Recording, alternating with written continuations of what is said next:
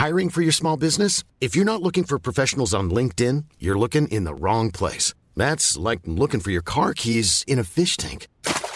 LinkedIn helps you hire professionals you can't find anywhere else, even those who aren't actively searching for a new job but might be open to the perfect role. In a given month, over 70% of LinkedIn users don't even visit other leading job sites. So start looking in the right place. With LinkedIn, you can hire professionals like a professional. Post your free job on linkedin.com/people slash people today. Spring is my favorite time to start a new workout routine. With the weather warming up, it feels easier to get into the rhythm of things. Whether you have 20 minutes or an hour for a Pilates class or outdoor guided walk, Peloton has everything you need to help you get going. Get a head start on summer with Peloton at onepeloton.com. There's never been a faster or easier way to start your weight loss journey than with PlushCare. PlushCare accepts most insurance plans and gives you online access to board-certified physicians who can prescribe FDA-approved weight loss medications like Wegovy and Zepbound for those who qualify. Take charge of your health and speak with a board-certified physician about a weight loss plan that's right for you. Get started today at plushcare.com slash weight loss. That's plushcare.com slash weight loss. plushcare.com slash weight loss. Ah, we could. Do you want to do being from here? Man, that don't ask y'all their age. Yeah, it's a bit techie still. I don't know if I want to talk. Yeah, this is that's a whole subject. That's a whole mad thing. That's a whole subject. That's But too deep, fam. I can't swim today. but um, what was I gonna say? Yeah, we was in Manchester the other day. Yeah. Yeah, it was a vibe still. Come on. Um, firstly, thank you for bringing man in that What's that? because they was trying to not have man there. Oh, yeah, man. But we had to full pattern it, fam. but Right. The vibe was so sick, though. Like, it was so, so sick. It was it was yeah. So yeah, just for context, yeah. Basically, um, we went to the United game where they flipping ended up losing anyway. but poet patterned it. It was eight of us. Was it eight still? Was it There eight was- or a little less? nah, seven still. Seven. Yeah. Went up there, had an apartment. Went to the Ivy. They were saying get what you want. These times I'm just ordering stuff I don't even know what I want. I just wanted to just order for the sake of ordering. Um, yeah, it was good, man. The vibe was good. Harry was there, Mitch was there, PK was there. There was Avelino Margs, was there, Al. Margs. Yeah, Margs was done for though. Margs was done for. He just come back from um, Cancun and he was, you know, this one thing that I've learned. Yeah, I learned this when I came back from Jamaica one time. Yeah, you can't hide from jet lag. No matter what it is that you do, no matter where you are, no matter what type of excitement is happening around you at that time, there's something different about jet lag. Trust me. You can't hide from it, my brother. And it was kicking his ass. Man, Yeah, and- yeah, proper. You can't hide from it. Man was falling asleep on the way here. Man was falling falling asleep damn near the Ivy. Man was fall, man fell asleep at the game. He's a, and he loves United. The, the the jet lag you cannot hide from it. But you know, I rate him. Go on. He was still outside. He persevered. And that's all that matters to me. Persevered. Even through moments of adversity, show your strength. Mm. I'm telling you. Margs is an incredible player. When Yeah. it comes to a team, you need a player like Margs. Oh, absolutely. Incredible. No hair, don't care. Com- composure, nice, loud. Margs' composure is is fucking 10-10. Right. If you see him in the field, if you just see him just... Ch- uh, one of the coolest guys I know. Yeah, yeah. By far. Coolest guys I know. By the way, I know I always get people asking because I, I swear nearly every day someone says, "Oh, raw, like, can I come and watch the pod or whatever?" And I'm like, "Look, we're gonna do a live show one day soon." Yeah. But you know what? If you catch me at the right time, this is not an invite for you lot to do this, by the way. But and it's a rarity, yeah. But if you catch me at the right time, I will make it work. So imagine I've gone to the Top Boy thing, the premiere, whatever. Then I've bounced. When I've got to this the the station, I see two brothers there. They come up to me, yo, watch the pod, boom, boom, boom. So we're just chatting, reasoning, whatever. We're having a conversation about certain things or whatnot. And like, you know, we caught such a vibe and we caught so much joke, yeah. The man them said, you know what? Can um is it alright if I pull up? So I was like, alright, cool, yeah, we're gonna record at this time, like come through. Do you know what? I forgot. I just came in the studio, I see the two brothers sitting there. I said, Yeah, because you I didn't know forget. My You brothers, forget." man. Yeah, Yeah. exactly. That's Exactly. the attitude that gets you far in life. Exactly, exactly. So yeah, man. No, yeah, love and guidance. Yeah, man. Do you know what? I'm glad you're here. You know, because now we can talk about something that I wanted to talk about before we Wait, can we the topic. can we get how can we set that mic up? Absolutely. Both of them. Yeah, yeah. s- Put, put, set that up quickly. I'm blocking views though. Huh? I'll be in the camera. What do you mean you're being the camera? Like I'm gonna be blocking cameras now. Yeah, no, we could just pause for a minute now. Or do you want to just what? Could you? Because you need to stop the audio, no- don't you? Absolutely not. Oh, okay, boom. Well, do you want to just keep going until their mics? Ah, you you can't go ahead. son. Ah, you got a charger though. Now I got stop. There's one over there on the left, on the right side. Just speak. Chuck here, man. I gotta make, that, make sure that's ready for the howlers. There's like nine. Yeah, but you know, a couple of them we're actually going to talk about. too. Yeah, that's what I kind of thought, you know. Everything's on. Chucks. So I was watching the. I don't really watch. I don't listen to the. I don't listen to no podcast. I'll make that very clear. I don't listen to no one's podcast. I don't listen to this one. I listen. I just watch the audios. I love watching stuff in it. Yeah. So I was watching Joe Budden's um, podcast. I always go and watch their stuff. I can't lie. It's too funny still. And he had Vince Staples on. So he had a seven minute clip. So if Vince Staples is there, I'm hundred percent there. Yeah. If he done a podcast, I would listen. Yeah. He's sick. too lit. They were speaking about superstars. Oh yeah. Mm. And they were asking, like, how many superstars do we really have today? Oh, we had this here by the way, but you wasn't here. And, huh? We had this. I had this with Slick, but you wasn't Is here it? today. Yeah, but go on anyway. You let's. It would be good to hear your perspective. I don't think there's many. Mm. There isn't. And it's the metrics, and I clocked what Vince was saying, and they were like, they're fully right. And I kind of thought it as well. And it's a nice way of saying it so people don't get too upset. It's like, from, I can only speak from the place that we're from. So, like, the type of music that we make and the, the environment and the industry that we are in, so to speak. Because it derives from culture, the only way you can be a superstar is aligning yourself with the principles of culture. You can't be a superstar in the building. It's absolutely from our thing. Yeah. It's not really Oh, possible. what from our from our perspective? yeah, no, you you're can't right. possible. You'll get to a point where you get loads of attention, and it will give you the the image that you're a superstar. But what's to me a superstar is is like J Hus. That guy don't have to do no press. He don't have to impress anyone. He ain't got to do press ups. Nothing an guan. He can just announce a tape, announce a tour. He can do a collaboration with Gap. I guarantee you, it's sold out within five minutes. Yeah. He's not a superstar though. I think he's a superstar. Okay. I, re- I think people have to think are not superstars hmm. if you're reliant on too many outside factors to do your thing. The real superstars are the people that pioneer. The real superstars are the people that when they step out, we all listen. We don't have to hear that Kiss is playing you and 1Xtra's playing you and you're doing Jonathan Ross this week and you're at this place this week. No, no, no, no. The superstar comes out and everyone comes to him. Dave, superstar. Mm. That's what I think.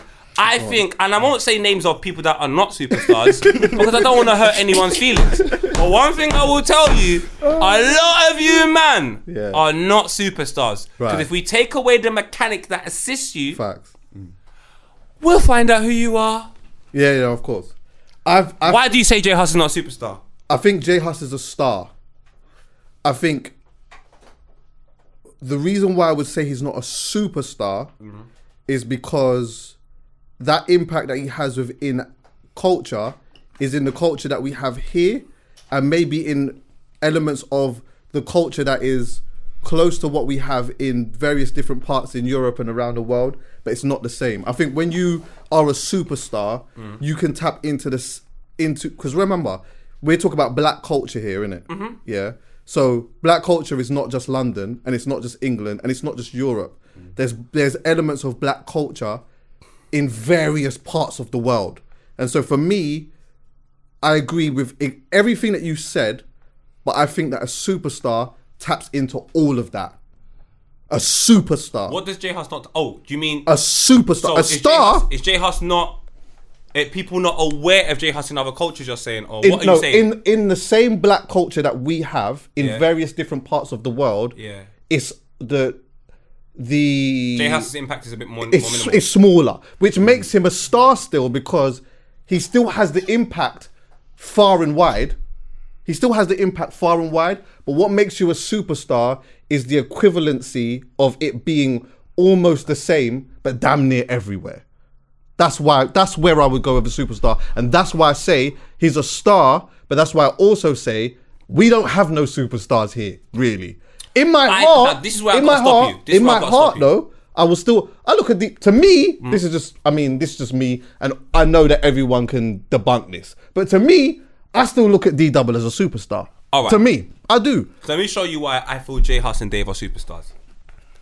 When you're selling to a market, you got to look at the market, the people, and then you go equate that to another market. So if you sell to 10 million in the States and I sell to 1 million over here, if we take a look at the percentages of the people that we're selling to, I might actually be selling to a higher percentage of people than you. The only thing is, your outreach and where you are just means that you can do a lot more. It's the equivalent of being the coolest boy in a school of 100 or the coolest boy in a school of 1,000. There's a thousand people witnessing you, but I could actually be cooler than you in a school of 100. So when I take a look at the impact they're having under the circumstances and what they're managing to achieve, for me, I understand fully where you're coming from, and I understand it from a business perspective. But from a life perspective, J Hus has to be a superstar because he doesn't align himself with anything that people would do in order for them to be a success within this business. He does what the fuck he wants, and everybody in the UK knows who he is. Everybody knows his songs, and the day he came out of prison, Drake brought him on stage. so right. for me, Right. for me, for me, Yeah. J Hus Yeah. is a superstar because his his uh, path that he's created for himself to be a success is not available for anybody else. Right. But there are so many paths that are in the building that are available for everyone. I think Dave's path is available for nobody else.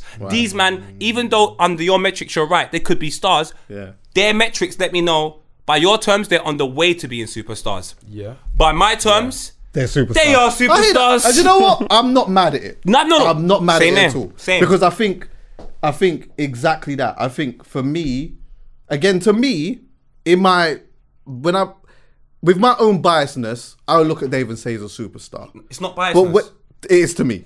Because when I actually look at it, I'm like, he's not a superstar yet. But he's on the way to being a superstar. What did he do? O2 Arena or the O2? But we can't just talk about here. But I have to talk about that because I'm talking about a boy from an estate where the majority of black people in the, are going to be in the estate. He's outside of the estate, outside of the estate, his influence is going to be minuscule. For the mm. simple fact that there's so many things holding him back within this country. He's part of mm. three percent, 1.1 million and 65 million.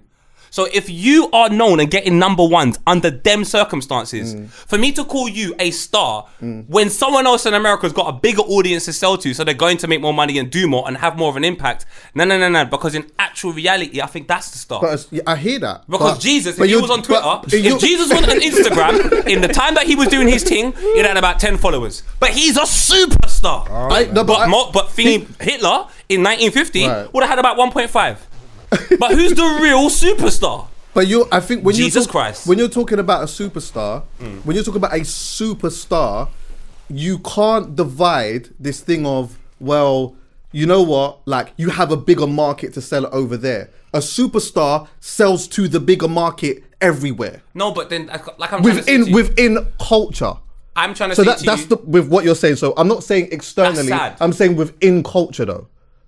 Again, so- I think that's the parameters and that's the parameters of business. I think this is one of the that's reasons. I think. So, can I just say You're giving well? me Yeah? business parameters. I'm not giving you business parameters. Can I just say this as well? I'm just yeah? like in life. That is difficult to achieve. Of course if you it is. achieve it That's on the wh- scale that's that why- you've achieved it, you have to be a superstar. Right. But if you're born into a, say for example, English boy called Tom, a rapper called, or not, I don't want to say name. I don't want to. let's just say Tom. Yeah. Tom from Sheffield becomes a successful rapper. He's a white boy. He has 89% people to appeal to. So if he gets more numbers and does more everything and has more impact on the whole of Europe, you can't be a superstar because in my eyes. The audience you're selling to is on your doorstep. Man's audience is not on man's doorstep. So if man is even selling half of what you're selling, I'm the superstar. I'm not comparing. Yeah, but you're again.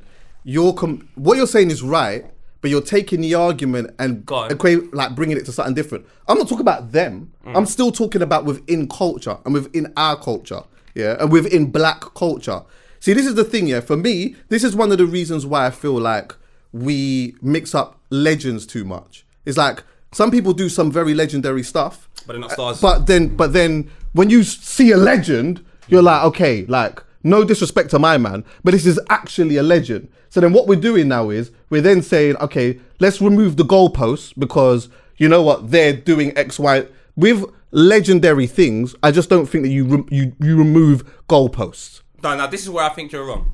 D Double can be described a legend, maybe not a superstar. J Hus has to be a superstar because what I'm saying to you is, if I have circumstances in front of me and you have circumstances in front of you, the reason why I compare it is because you're talking about black culture all over the world. I'm saying to you, Cent- at Central Cee, for example, hmm. and this is not even to be rude, the impact she he'll have on Europe will be stronger. Than someone like J Hus even if he was to close his mouth and just be on television and put it on mute, because instantly people can look at him and relate to him because of the color of his skin. This is not uh like me trying to be rude or anything like that. I'm not that saying doesn't that. make him a superstar. No, no.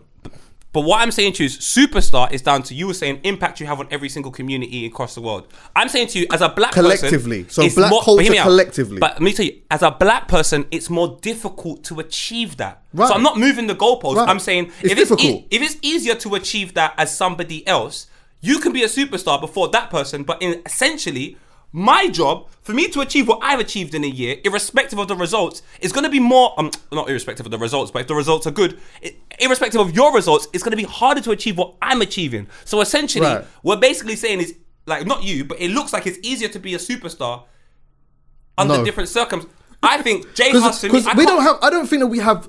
I don't think that we have much superstars in life anyway. Mm. For me, I don't like su- like a superstar. Mm. Rihanna is a superstar.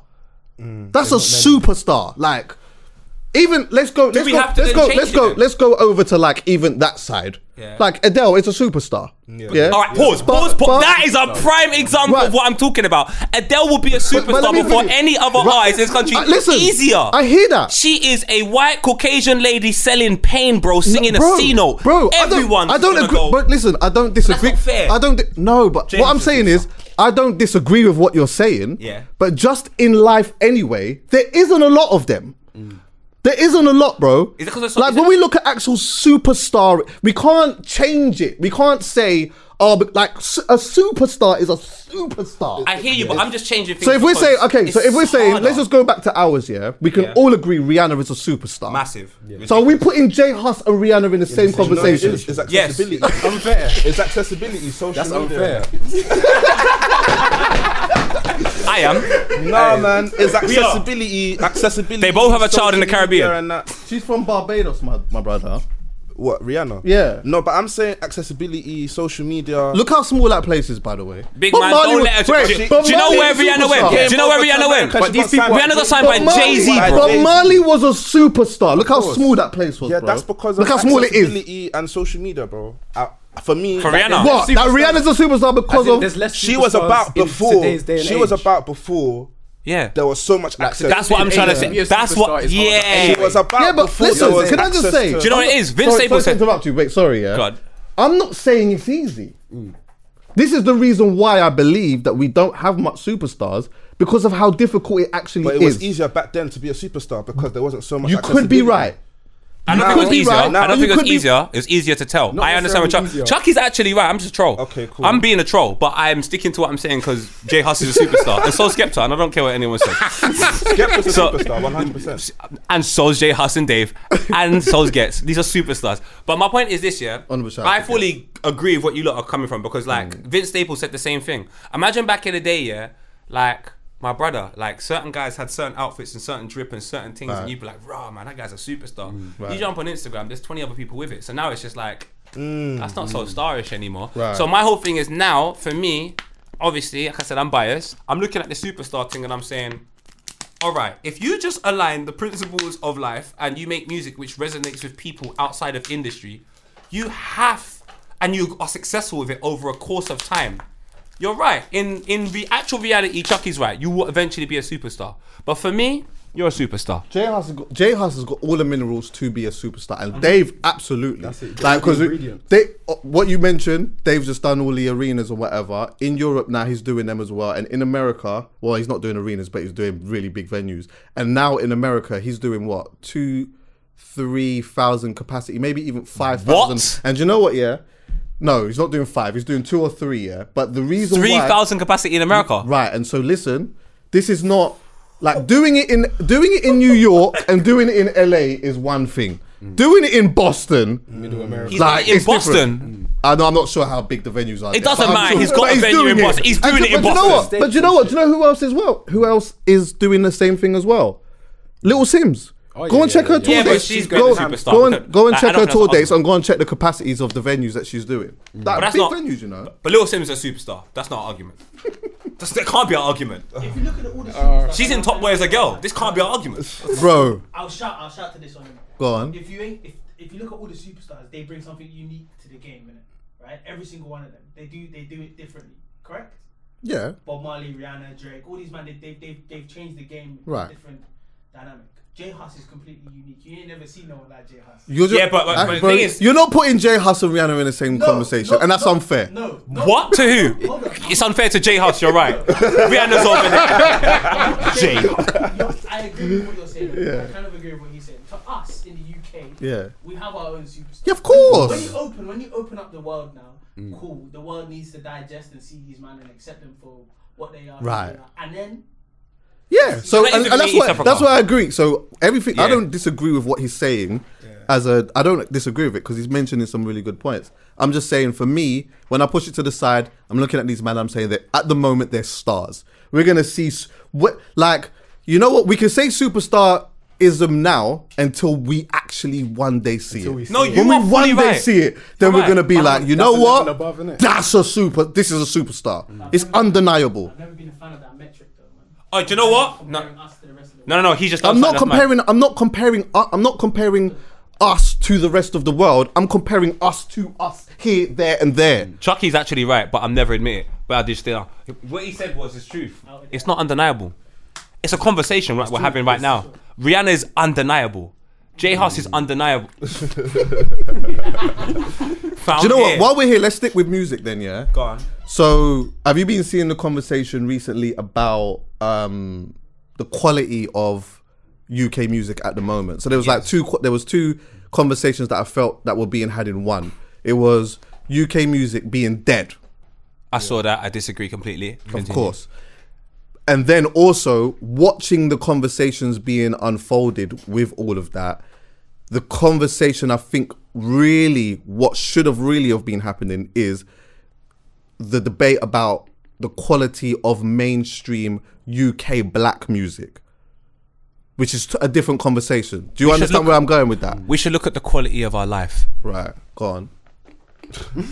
It sounds crazy, bro. If you're a high street walker, you're probably not that invested in like loads of things intricately. Mm. I've noticed the people that are intricate individuals take a bit more attention to detail. So when I see these conversations that are spurning on about UK music, the music they're always speaking about is always the music that's available in Top Shop and Yeah. River Island and I've never really grown up liking that, and I don't think the person telling me is grown up liking that. So why are you telling us something we all know? Mm. But if you go to Patta, or if you went to a daily paper, or you went to a Trapstar store when it was open, you might hear the music that you actually like. So why don't we speak about that music when we talk about UK music? Why have we always got to talk about the music that is accessible in River Island? this is the thing, yeah. I don't 'Cause get it. I, I was saying as like, because I was saying to myself, like, for me personally, Hmm. for me personally, there's never been a period of time in my life where the music that has been at the forefront of the mainstream or industry has been that appealing to me. It's never has been, and I'm so I'm asking people. To when people are saying to me, "Oh yeah, but like it's at the forefront of the main of the, of the industry now, it's the stuff that's being pushed." I'm like, okay, well, tell me a period of time in life when it was when we could say this period of time in within mainstream music, this was just the absolute vibe. I don't think we can. Yeah. Do you know what? Yeah. Do you know what? I don't think we can. Do you know why people feel like they can? the reason why people feel like they can is because they cherry pick. So they go back and they say, ah. "Oh, do you know what? Yeah, but this was good and that was good and this was good." That's mm. because good music ah. lasts the test of time. Yeah. Yeah. Bad music or shit music as a whole, even though it's subjective, doesn't really. So while you're cherry picking and saying this one and that one and this one, do you know how much foolishness that came out around that time? Do you remember what went top ten and went what, what went number one and did all of that type of stuff? We didn't care about that. Teletubbies was number one at a time, you know. Right. Like proper. Tinky Winky. Dipsy. You're. La la la. My brother, Goldfield. That was that was number, Number one, one. bro. Pooh. It's just laziness, bro. Do you know? It's not even that. I think one thing we have to all appreciate, yeah, and and Chucky's been saying it from the dawn of time on this podcast about if life was just like if we just had one fruit in a fruit bowl, it'd be boring. Like there's all types of fruits, and it's like I totally agree. There's all types of music, and all types of music serves a different purpose, and mm. even I've had to understand that. Um, all music serves a different purpose. There's different ceilings for different music, and you just figure out what ceiling you like to be under, and you'll figure out the music that's for you, and then judge that music. So if you're an in person that's indoory, you don't rave much, you got no business talking about what Krept and Konan are doing in the club. It's got nothing to do with you. You don't go to the club, you don't like club music. You're in your yard, bunning a spliff, drinking a fucking green tea. Yeah, yeah. Dude, what music do you want to listen to then? Yeah, exactly. That's the music we can judge. Maybe a bit of IMDb. Maybe a bit of Vibber. Well, I don't t- know, just a little bit of music. You know that's just, you know what I'm saying? Come on, so man. Shameless it- plug, man. Come on, my so brother. much of it out. It's like mediocrity has been a part of music, of music from the beginning of time. It's this is not this is not new. The only thing that you could probably say that is new now is that like there's an element of black music that is popular now. It's just popular. Mm-hmm. So when you have this popularity, then and you have business, and we've talked about this so often, yeah, it's like, yeah, of course, now you're gonna have the, of course, you're gonna have one or two that are, you know, doing some good things, making some good music or whatever. But as a whole, the forefront of that music is always gonna sound to someone like me not that great. It's not gonna appeal to me. Yeah. Do you get what I'm saying? It's just not gonna appeal to me. This is here for the masses, and if your sound and your taste is dictated by the noise, then of course you may feel as though, you know what, there's nothing good out here at the moment. But you see, when you come to someone like me, I remember the time here where um, I was saying, oh, like, you know what, I'm gonna do my, t- I was saying to someone, raw, like, I'm gonna do my top five albums or my top 10 albums or whatever. And someone came up to me and said, a top 10? I couldn't even do a top two. Hmm. I said, yeah, but that's because you're not, your ear is dictated by noise. Hmm. I could tell you mine. I could tell you mine. I could tell you a top 10 easy. There might not be some stuff that you you would have listened to, but I'm telling you, this is there's some good stuff out there. In fact, you know what? But Chucky, when all- someone says to me that there isn't much good stuff out there at the moment, I'm like, what? You you you're not hearing Children of Zeus? What? You're not hearing? You're not hearing that? Big, You're not hearing that new Rimzee? You hear that new Shaka rhythm that he's got with Kojey? Are Right. you mad with the little video of him dancing? Are you Are you not hearing his serious? Kojey Radical album? The new oh my Kojey god, there's a album, rhythm on there called Beautiful featuring Shaka and Wretch, which is a mad thing. The sonically it sounds amazing. What, you're not hearing this new nuts that dropped? Oh, You ain't hearing that? Huh? You're not hearing this new Young Tef? You didn't hear the new, the new young Tef? You didn't he you're not beat me hearing up. this? Of course he beat me up. My brother. Come on, Tef, man. Yeah, come I on, did- man. you know what? Put it this Are you way, not man. hearing Shah Simone rap, by the way? What? a lot, man. Sensational stuff. Chucky, let's be honest though. Like, I can say my relationship with music growing up is my father Yeah. and me and my brothers going on a bicycle riding from Tottenham to Hackney to go to a market the same every Sunday to look at a guy with vinyls.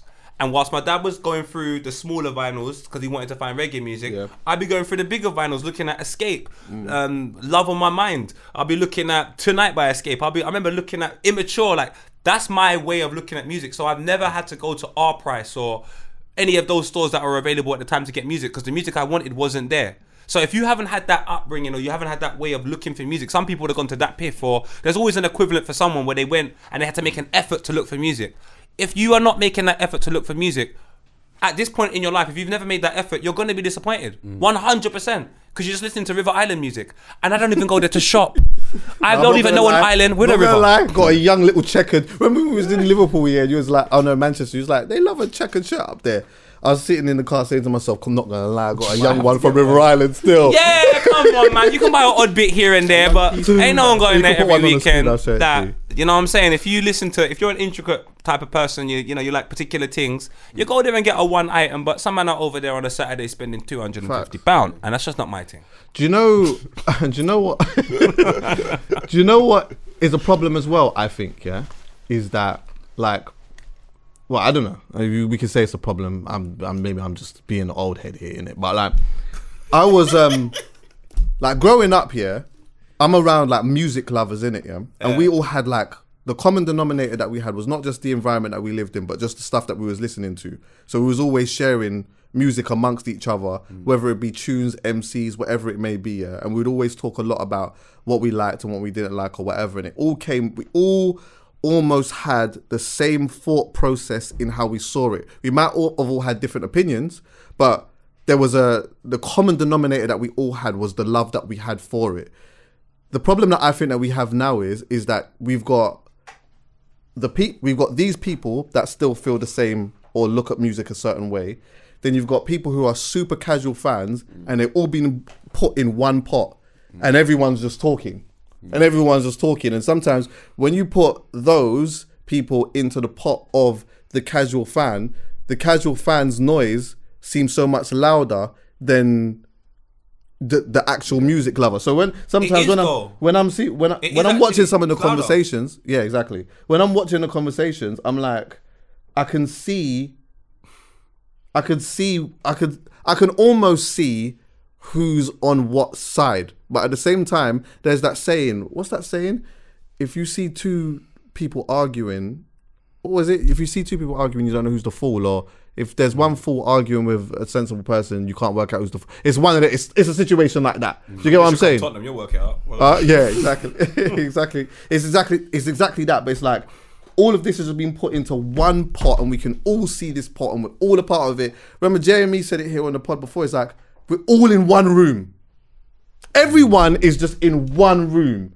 It's everyone's just in one room. I don't think that's true. I, I'm not in the same room with some of you niggas. You'd be lucky to be in my room. But you know what I mean, essentially. this is the problem. But there's many problems anyway. There's, there's layers and layers and layers. I think when I take a look at the fact that I can compare old to new, I think one problem in new is that in the old, I knew music came out every Friday. I was fully or every week. I was fully aware because um, pop told top of the pops every Friday or Sunday, whatever the hell it was. At the end of the week, it was top of the pops, which told you what the number one new single was. Yeah. Which means there must have been competitors. Which means there was new Yeah. music coming out every single week. And from my understanding, there's like four weeks in a month, which equates there's 12 months in a year. So we're looking at what 40, 48 fucking weeks or whatever it is, or 52 weeks or whatever it happens to be in a year. That means every week for 52 to 48 to 52 weeks, there's new music coming out yeah. every week.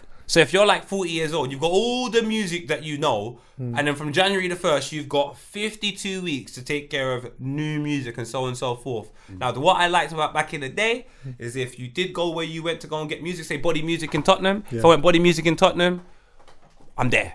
I don't have to worry about every section is dedicated to me apart from the small section in the back dedicated to pop music Yeah. When you go to iTunes, for example, now, or you go to Spotify, there's just bare information. Like I can see Adele on the same page as fucking D Block Europe, yeah, as, yeah, yeah. as the same as You know? 600 Breezy. I was gonna say something out outrageous. like there's just too much on one thing. So and I'm just too distracted. Like I can't focus. I can't concentrate, and therefore you end up losing sight of what you want. And bruv, I just think the way music is right now is very messy. Yeah, it's very, very. very messy. And in order for you to make sense of it, you got to dedicate time. Most people don't have time. So because it's not convenience and it's not to your convenience, what do you do? Complain. Yeah, man, just want Get good out of. River Island. Sorry, man go just want to hear good music. Man, don't want to look, search and look. I just want to hear. Is the UK top forty? Show me the top songs. Yeah, but you're, uh, what you're, that's that's honestly that's the stupidest thing No, I've heard do you know- today. Do you know what's happening now as well? That's how I feel about it, though. That's that. Yeah, but you gotta look at the top 40 and ask yourself, is that representative of me? Like I said, music has mm. ceilings. I don't know what your ceilings are. You can't just I and you. you can't just and uh, think everyone's got the same ceiling. Some people mm. love raving and lit, smoke, di- doing coke and all of that every single Saturday. Mm. They don't want to listen to Donell Jones. This is for my players in the hood. We've got no business. this is you got no business listening to that. You go listen to some house music and all of that. So, like I said, in this country, is why I said I think J Hus is a superstar. In this country, if you take a look at what the most popular music is, if you know J Hus, Jesus Christ, done a fucking good job, bro. Because realistically, the amount of music that's the biggest ceiling in here is club music. Hmm. Adele's done a bloody good job because the biggest music is going to be club music. Everyone raves every Saturday and Sunday. That's the most popular ceiling for music. And driving music. Hmm. That will be the most popular ceilings. There's people there, it's embracing all of that. So hmm, you do anything outside of that and you exceed, well Yeah. done. So if you're looking to the top 40 to give you information, but the most popular music is fucking dance music, and on top of that, you're in England. Nah, I heard that. You're the fool, and you don't look like a fool. Yeah, exactly. You don't look like you got River Island. But look what's happening. Uh, uh, I'm done. I'm done. I'm no more River Island. I'm done. I actually like it. I mean, it's also But the I think. playlist thing, Go on, sorry. It's also the playlist thing. Now there's so many playlists. Oh, you God. just subscribe to a playlist and you get lazy with it. So you come back, you don't actually look deliberately for music in the same way that we did before. Do you know what the thing is? I, I honestly now like listening to listening to that, yeah, it's made me think that like I think that we've always had to look for good music. Yes. We've always had to look for it. But now, as what he just said, yeah, it's so messy and there's so much in there. It's like are you the person who's going to look for good music or are you going to just kick back and wait for it to be given to you? If you're going to kick back and just wait for it to be given to you, then of course, of course, the state of affairs are going to be the way that they are. But do you know why people are like that? Because they wake up, the alarm tells them they get up. When they need to leave the yard, they just jump onto their house and get Uber. They don't even cook no more. Went to a girl's house thinking that she's gonna cook for me. Uber Eats. Everything in life is convenience. You want it to your convenience. If there's something you really love like music, go and look. Go and look for it. Go and look. We, I think we need to. Fu- what probably needs to happen is because it's so messy. Because it's so messy, maybe there needs to be like for people who are, are trying to understand like why they may feel like there isn't so much good music or whatever it may be. Yeah, then it, there might need to be some new type of order in how mu- I don't know, but all I know is this. Yeah, is that like when people do say you know what, like back in the day, it was a little bit more, there was a little bit more order. I kind of disagree with that. I think all it is is that obviously music was a little bit more diff. There was more of a process to make music and whatever. So that probably that took the the convenience away of someone just saying, "Ah, look, I can just do that and just rapping or whatever it may be." Yeah, there's a little bit more of a process. But with that being said, the order in which music was coming out at a certain point when we look back at it now, we didn't really we don't really fuck with it because a lot of that was dictated by business. Do you get what I'm saying? People that were able to turn around and say, you know what, this is the blueprint, and this is, you know, like there was that thing of. I remember uh, I was working for a company at the time, and it was like the way that we'd put out music was, yo, like we needed, we needed. It was so important to go and talk to the radio plugger. This was everything. This meeting, like I'll never forget this, and I'm not gonna say a name, but I had this song and I had to go and I had to sit down and I had to explain to them why they should play this song. And so, like, you know what would happen, yeah? I'll go there, and this is how you know that sometimes you're dealing with people that are like fully on business because you're sitting in a room with people that sit like this or this. And they got their arms crossed, yeah, and they don't. They we don't come from the same place at all. And they, I'm sitting there and I'm having to explain to them, yo, this person comes from whatnot. They've been doing X, Y, and Z, and whatever it may be. They don't have no information about what's going on. All the information is coming from me. I play them the song, they might like it. You know what? I'll tell you what we'll do. We'll get this DJ to play it. Yeah, we'll give it uh what do they call it? Specialist. Yeah. So we'll give it some specialist slots. So like, you know, the DJs that are on from seven o'clock onwards, there's the one who's- who's playing it. Once then it creates a little bit of a thing. And not even just that. It we can say create a bit of a thing.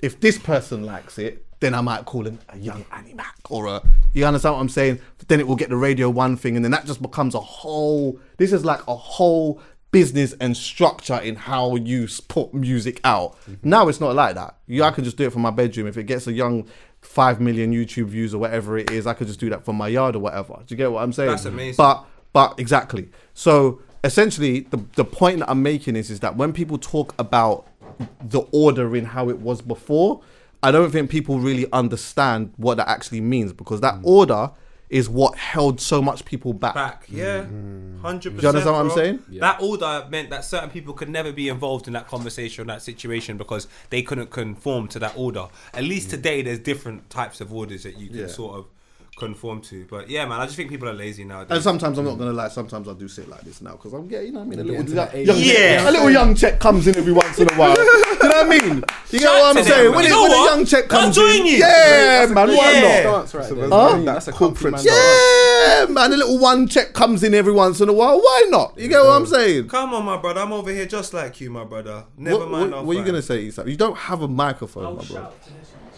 Shout to this one. It's alright. Go on. So, Gets checks as well. My question still, is, yeah. as a music purist, somebody who loves music, right? Do you feel that when you catch a gem, you don't want to share it because you don't want it to be diluted? Absolutely not. I share it to people that I know love music the same way I do. Yeah. And I only surround like I don't really have I mean of course I've got some friends that are just not really necessarily into it into it like that. But it just like one of my best friends I wouldn't say is like a super music fan like that. You know, he just likes what he just likes or whatever. But like some of my other friends really are. So I just share it I just share it with them. And you know what? I feel like it's almost an element of my duty that because when I have a pod, this is one of the reasons why at the end I always say, what is it one thing that people need to know about? And I'm always like mentioning the song here or there or whatnot because if you're anything like me, not to say that I have the best music taste or whatever, but you know what? If I if I introduce you to someone that I think is good, then you know what? Maybe you might think they're good. Then maybe mm. you might go back and check some stuff. Then maybe you might then see, you know what? Let me go to that live show and see what's going on with this artist. You might then buy a ticket to that show, which then helps the artist to be able to, you know, understand what I'm saying? Mm. Maybe you might then buy the merch. Maybe you might then start fully investing in that artist, which is a a great thing for that artist. Mm. But usually, the things that I will suggest is never, it never usually has a massive amount of noise attached to it. What the music that you like? Yeah, the music that I like. Mm. I mean, there is Some there is some stuff, Some stuff, but, but- you know, like more often than not, if I'm talking about it here, I try to like, you know what I mean. But like right now, you know, for me, I'm listening to Kojey Radical's album and I absolutely love it. You know what I mean? And we sat and we had a conversation. He got, um, got to number 11, and I know he really wanted to get a number 10. And I said to him, bro, you know what? Yeah. I said, you see, in time to come, I get it. Like, I get that you know, for some artists, there's certain things that mean a lot to them. I could never tell you what should mean something to you and what shouldn't. But let me tell you this, yeah. You see, when five years goes by, we will not talk about whether this went 11, 10, 5, 1. Do you know, do you know what we'll talk about? Was it good? It was a classic. What was it good? Yeah, was it good? Did you go to the live show tonight? It was fu- like how often whenever we sit and talk about the music that we really like or certain moments in in UK black music or even in our history, we never we rarely talk about the number. We always was talk, kinda we when I saw always it, we always talk about how that made us feel. And I said to him in particular, you know what, yeah, you will be able to look back and say, I, I smashed it. I made such a good body of work that his fan, fans and people that may not necessarily know him that well, and I might have just came across him through like a lot of people just like promoting it or whatever, turn around and say, no, this this is actually a really good album. I'm hearing people that I don't that don't even love music like that. I'm saying to them, yo, like what you and I'm not even just saying this, but literally just yesterday, I was talking to someone, they was asking me like, uh, what you listening to at the moment? And I was I told them. I said, um, what are you listening to? Like I said, what song reflects the vibe that you're in right now? Where the sun was out, you know what I mean? It was a little vibe and whatever. And that person come back and said, you know what? I'm actually listening to Kojey's album and I really like it. And I'm like, yeah? You, you listening to Kojey, yeah? Kind of like that. I fancy you now. it's a girl, by the way. yeah, yeah. Don't worry, it's a Rasta Man show. I believe it. Rasta show. Come on, man. Yeah. Hey, I'll be real with you though, man. I think when I saw Kojey do that, I was a little bit hurt because I always say this. When you're making music, and it's not going to say good or bad music, I think that has nothing to do with it. Yeah, I think yeah. it's more to do with uh, the sound and is the sound popular within that country. Mm. And if you're making a sound which is not primarily that popular within that country, bro, understand that you're sacrificing the sacrifice you're making is incredible. You're not compromising who you are for your mm. environment. You're mm. saying to your environment, get to know me. Mm. And I think that's always going to be a harder task than finding a compromise and saying, hey, get to know me, but I kind of like you lot as well. I want to do this. So he didn't really do that. You know what I'm saying? The compromise he probably had was not that great to me. I felt like he was one of the greatest examples of Kojey, which is never usually a compromise. So to fight then for a chart position without a lack of compromise, it's like it's bigger than that. It's like you said, it's bigger than a chart mm. position. If you fucking finished 21, I wouldn't have felt any. Mm. Where I don't care where you finished. I was just listening to that body work, like right, inspired, bro. Mm. So um, I think yeah, people that Kojey they have a stronger responsibility than a chart position, and I think in time you learn that. And if people ever want to think I'm chatting shit, remember Scarface when it came out, it was a flop. right. That's all I'll say. Do you know who made Scarface big? Culture. Because the people within culture related to the story more than Boston, Middle America. America at a time where they don't understand the story of a guy coming from South America, wherever he came from, to America and becoming a flipping drug warlord. That's not a story that little Stevie boy from fucking Texas and his daddy's a redneck and they just killed a couple niggas last week. They're gonna fucking relate to that shit. So like I just think Kojey, you're sensational, bro. You don't need they wouldn't understand that sound. And that's calm with I'm calm with that. Yeah, no, fact. Spice Girls still made too much and it's a banger. Um, You saw when I played that on the bus. They I tried to did. deny it. Man went from he went from what? You went from Gu- yeah, six hundred breezy to Capleton to to Spice Girls. From Capleton From to Spice Capleton, Girls. six hundred breezy And Elephant Man. Jeez, come on. You're lucky I got Bounty Killer. bulletproof. Hit me one bulletproof skip. That's the vibe I've been on. But yeah, man. Yeah. Music's beautiful, man. I think there's loads Uh, of good music. there's music. so much good music. There's so much great artists. If you want, I'll just tweet every single Friday some of the artists I listen to. We, we keep telling you good musicians here. I think to keep saying there's no good music is a cop out. You're just lazy. Say We're I'm looking for lazy. it, man. I can't bother to look. Someone send me some suggestions. That's what you should do. Yeah. Um, and some j- there's a, a couple of times when I actually do that on Twitter, where I'll just say, "Oh, you know what? There's no good music out at the moment," and then people say, "No, there, yes, there is." This, and I'm like, "Okay, yeah, boom, yeah, you're sending me some ready." You're Yeah, such cool. a little like, no, troublemaker. I fling them in cuz. my avoiding the noise playlist or whatever, and you get what I'm saying. But um, I like, but yeah. I like that though. but um, are we off music then? Yeah, quick. Where you going? Someone when I asked, yeah, someone I was like on the um, uh, HC Pod Insta. I was like, yeah, me and Poe's recording. Boom. Like, what should we talk about? Do you know what someone said? What? If you impregnated the last person you had sex with, how would you feel? Great. Oh man. I would feel great. Let me ask the man then. Uh, solid enough, yeah, comfy. Comfy. Yeah. Yeah. Active. Hundred. But only the thing is, it depends though. I would feel great because I'm gonna have about ten baby mums. So it is what it is, isn't it? But if you was looking for wifey, you have a problem.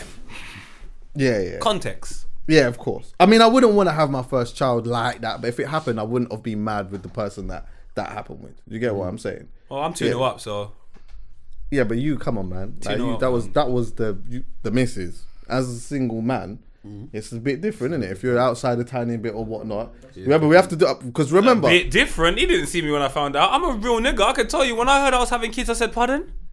Me. it was still your It didn't matter though. if it was a single. I hear Nah, you, but it was your children's missus. Children. Um, I hear you. No, I, do you know what? I can't. Children. We don't even know where I wasn't. I might have been leaving. I hear that. I might have been saying this ain't working out. I'm pregnant. But see ya. Oh, Here we are then, innit?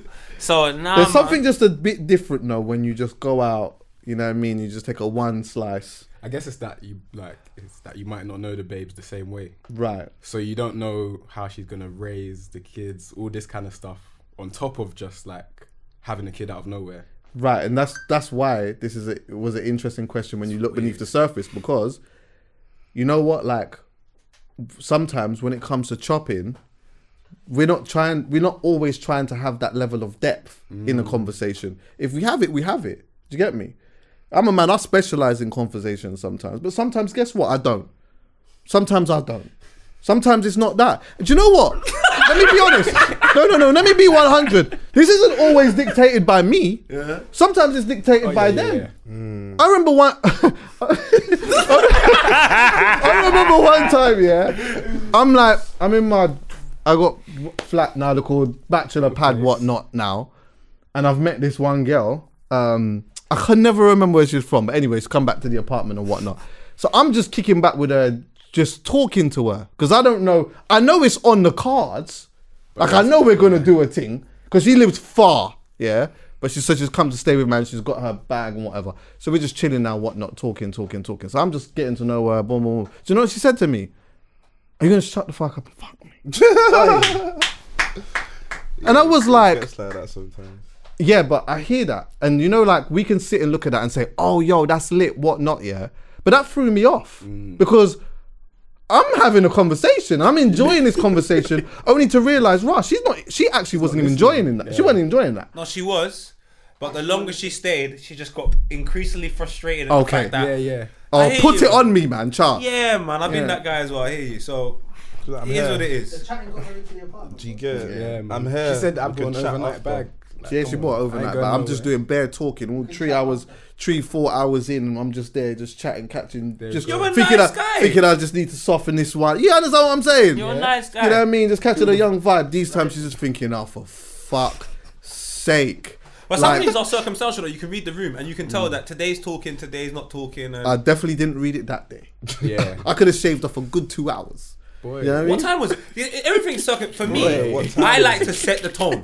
I set the tone. So I let. I don't want to be disappointed. I want to disappoint no one. But if we're in the cab on the way home, we're having a convo, and this is what I, you know. Yeah. And if we get there, if she's saying to me, "Boy, it's going down," it's going down. Have you ever read the room wrong in a sense where you didn't think it was going to be that, but then realized, rah, it really is that? Yes. Yes. Tell me. Go, just dip back Do you into know a what? bank. I'll just say one of my friends. It happened to one of my friends the other day. I won't say who. Okay. Nothing. But this is just how we feel about the situation. Actually, I can't because. Okay, go go back, it. go further back. Should I? Can I do this? But I'm not mentioning names. You're not going to mention names. I mean, listen, I'm always going to persuade you to do it, but but if like I don't want you to, I don't want you to come back and say to me, "Oh no, delete that." Because it was me. If it was Especially me, if it's a good say- story. It's a great story. All right, do you know what it Let's was? just- No, it wasn't you. It, was, no, it It wasn't, wasn't me anyway. you. It wasn't It me wasn't anyway. It no, wasn't it wasn't me. It wasn't me. It and wasn't. it wasn't anyone I know. Right. This just happens to be a story in life. Right. So I went out. Oh, Big man. There was a party. People were there. Right. It was mad party. A mad party. Fuck it, I was there. I'm with my fucking friends. I just won't say who they are. This is too frustrating to figure out. We've gone out, bro. We've gone to a venue where there's guys on stage with bigger tits than my mum. So I'm in there having a good time. What kind of Exactly. Big man, if you know, you know. It's a mad thing. I've seen Snoop Dogg in there.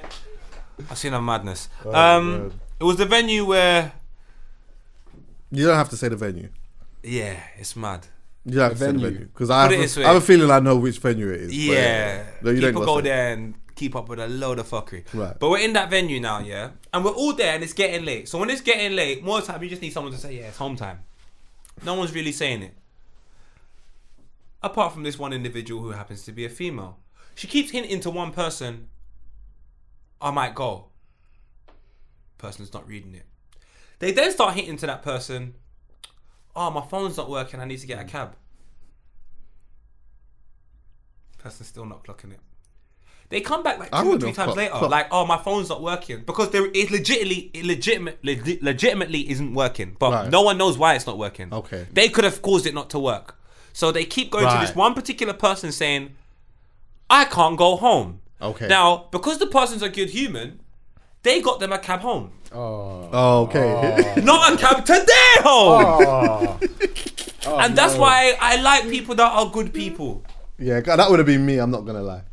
Fuck I don't know if that would have been me. That been me. I would have. It would have been me, but half me. Yeah. So there's thirty percent in me that would have been like, "Well, no, I might as well come back tomorrow and get even from mine, isn't it?"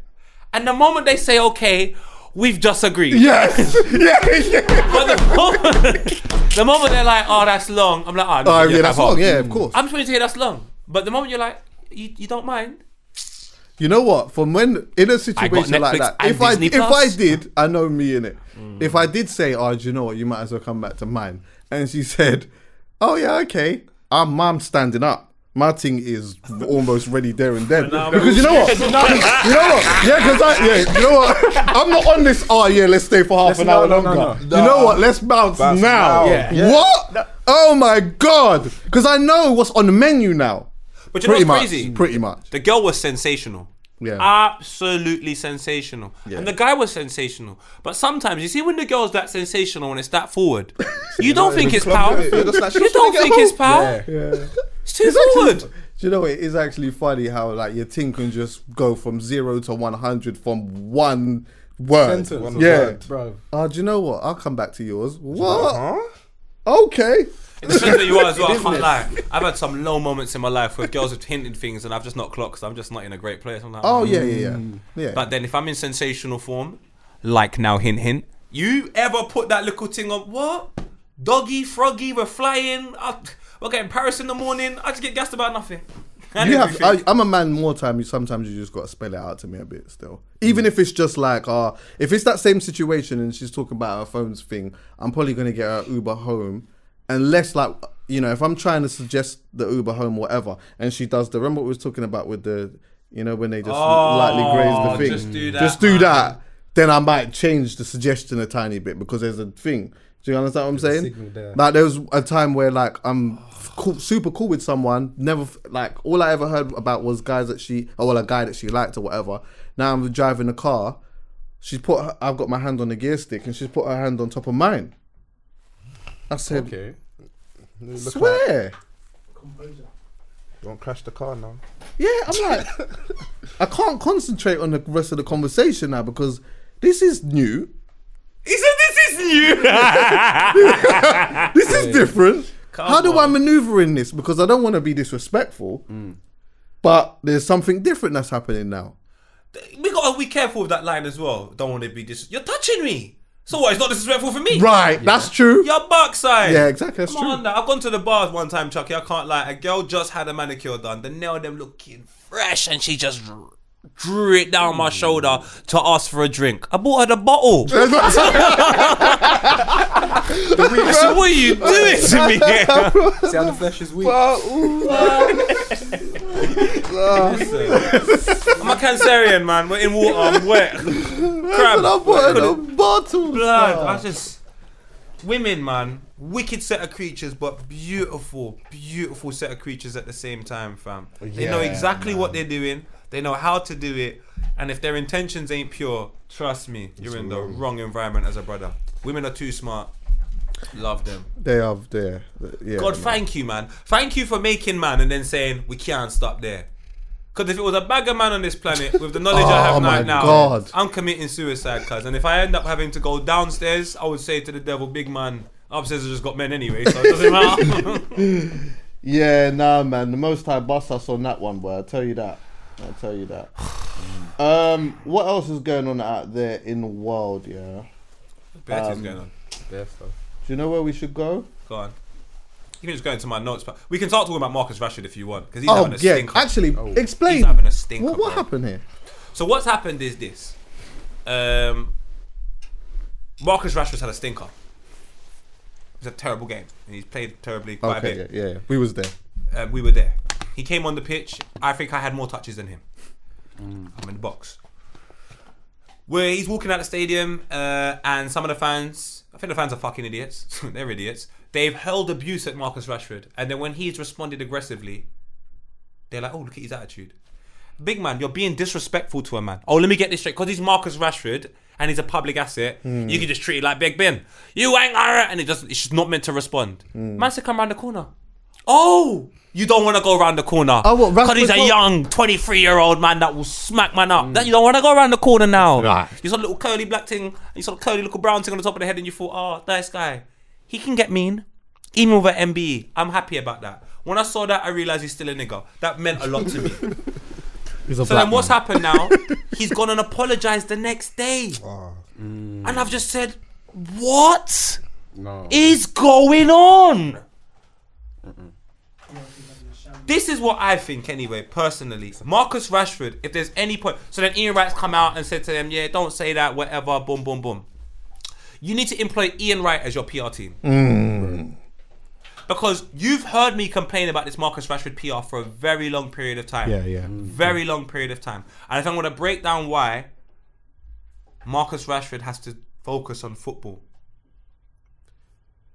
I think in life, if you don't do your job adequately and you do everything else outside of your job to make it look like your job's good, your career or your work here is in the biggest amount of shit you'll ever know. Mm-hmm. It's in a massive problem because you think, you genuinely think that we can't see that you're failing. So mm. let me give an example what Marcus Rashford's done.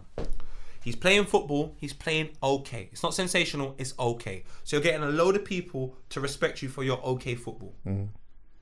But we need more people so we can make more money so the brand's bigger. Mm-hmm. So we now start attracting people that don't watch football.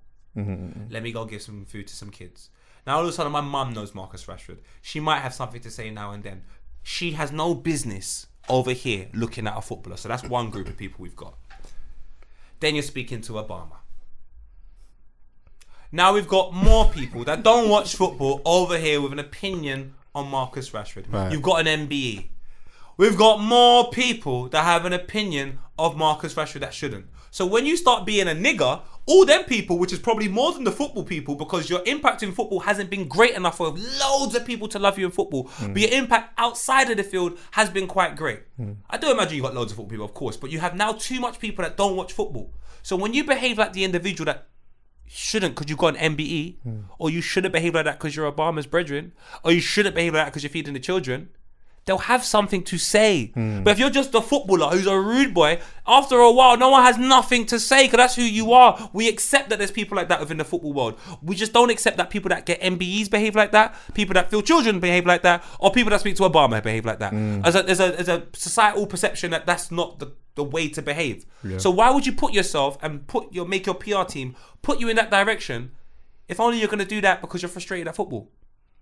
Play in fields that you know that at the age of 30 you can still play in 35 you can still play in 40 you can't do the mbe thing you can't you're taking pictures of wiley apologizing like bro you're apologizing for being yourself but you're compensating it for finance and you're wondering why you're not happy in football because you playing football is you being yourself mm-hmm. all this other stuff is not you. This is for people to have a public perception of you so you can have a smoother ride. But don't you understand? In moments of adversity, look what they do to you. When David Beckham was playing football, scoring on the halfway line against fucking Wimbledon in 1996, two years later, there's a doll of him at White Hart Lane being hung. It's very simple. Do not give your product to people that don't understand you because they love a part of you, not you. Yeah. You give your product to a place where they understand it. When you slip up, they'll be like, "Ah, reminds me of his cousin when he done that," or he reminds me of. Hundred. They'll understand it. They'll give you time. It's the reasons why Skepta, when things commercially weren't going well, where can he go back to? Boy, better know, Grime. We understand. Don't worry, my brother. When things aren't going too well for Chip Pop, what happens? Don't say he left or anything, but we're here. We don't go nowhere. We love our people. Yeah. I'm just saying, when you put your products and your brand in places where it's not loved and appreciated, at some point they'll remind you you're a nigger. Like at some point. Yeah, I hear that, You got an MBE and they still booed you. You're facts. Like, what the fuck? So I'm just gonna say it again. My people in this country, stop forgetting your 3% of 65 million. You are not the other people. Mm. So I'm not saying you can't do everything. You can't do like some of the things they do. You can do loads of different things, but there are some things that I wouldn't advise you do because in the future, if they can remind David Beckham we don't like you, mm. what fucking chance do you have, Marcus Rashford? Yeah. That way, then you don't even have to like when you have that uh, that overstanding and that enlightenment. You don't need to have anyone writing any type of an apology for you mm. at all. 1997, February 1997, Man United play Arsenal. Uh, Man United won 3 no 2 1. I think it was Cole and Solskjaer, and Bergkamp got one back. In the, it was either between the 80th and 90th minute, or just beyond that. Ian Wright does a challenge on Peter Schmeichel. Peter Schmeichel racially abuses him. Yeah. Ian Wright goes mad on the field. All the press, everyone gets on him. That's why Ian Wright says what he says today. Because he's a real nigger. He's always been real. Ian Wright was not a superstar when he was younger. He was not. He was loved and appreciated by his community because he epitomized that. Donny had a gold tooth. He celebrated mad every time he scored. He was not on any other side than the side that he was on. And because he's consistently been that person, today I say Ian Wright's a superstar. Big man, no can't chat to him. Legend, but he always had legendary status. But he wasn't a star like that when we were younger. He was a star to Arsenal fans. Yeah. He's not in the England side. Donny played fantastic in the nil-nil draw against um Italy to qualify for England to get to the World Cup in the first place. Wasn't even on the flight, bro. Didn't even go France. Kicked out of Arsenal after that. Had to go play for West Ham, Celtic, all these other teams. I'm saying to you, Marcus Rashford, that's not your story. Your story is I want to be an icon. I want to be this. I want to be that. Well, then don't get angry when they're telling you you're playing shit because that's part of it. If you want to be where people love, appreciate you, and you can grow as a cultural icon, stop doing all that other bullshit. Otherwise, I can sorry say you're gonna have to tolerate that. It's not going to change. You can do all the statements and apologies you want and all of that other stuff. It will not change until you go home. Yeah, I hear. So yeah, I'm 100 percent with you. But you see, like with the fans and that, like, I mean, you can see. Let's look at um, uh, Sterling for example. Yeah, when we had that whole situation with the the tattoo and all of these type of things or whatnot. Yeah, um, the media. It shows that the media have a biasness towards certain players that come from certain backgrounds or whatever, especially black players. Yeah, so I think regardless of how you move, they are going to do this anyway. People are going to heckle you or whatever. But see the extra stuff that you was talking about with the you know the MBE and all of these type of things. This is the reason why now you're forced into a position to have to come out and say I'm sorry because when all this stuff was happening with Sterling or whatever it may be, Sterling don't need to do that because Sterling is Do you understand what I'm saying? It's You're like if you don't understand it, anyone, yeah. If if you yeah, if you don't understand it, you don't understand it. That's completely up to you. You take yourself. They're still going to do it anyway. But I don't have to feel like I need to apologize to you. To you for what? Me I don't owe you- you nothing. Give you another example. Whereas- I work here with Yeah, you. yeah. I work with Filthy Fellas. I work with Vuj. I work with Alhan. I am part owners in all of those things. If something happens, I gotta apologize to no one. Who's gonna fire me? Me. When you work for somebody else, you have to impress them. So when they tell you to do something, you do it. If it goes wrong, you have to apologize. Why did you go impress them? So I get it to a certain extent. Yeah, yeah. But that's your employers. You work for Manchester United. You don't work for the community. You don't work for the people. You work for your club. Fair enough. Don't work for too much people, bro. Now you gotta apologize to Man United, the public, Yeah, the this people. person, that for person. what? And then they they know that your staff sitting there likely to just be there thinking, all right, cool. How are we gonna write this statement? How are we gonna do? Nah, man, ban all of that. All of that. It's too much noise. It's too much noise. The Metropolitan Police still haven't done a fucking statement apologizing for this guy touching. What? And uh, uh, and essentially, now all he Marcus did was he. Rashford has to come in and say sorry the next day. What the fuck is going?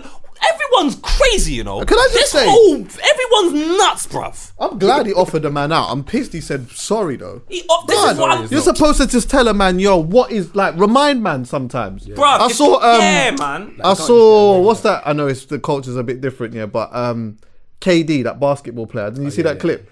Where um Kevin some Durant, yeah, bro. some yeah, Kevin Durant. Someone sitting there heckling and doing my man turned around and said, Listen, you need to shut the fuck up, bro. Yes. What? You see how quick my man just humbled up himself? There's no apology. There's no apology. Bro, you Humble should- up your mouth. Should have heard the fans. When Marcus Rashford went mad, you should have heard the tone change. Yeah, of course. I can tell the people that were saying something to Marcus Rashford in school, they will get bullied by people like that. And they've been waiting their whole life to say something. That, that was their first opportunity. Do you know how far away they are from Marcus Rashford? And they're still scared.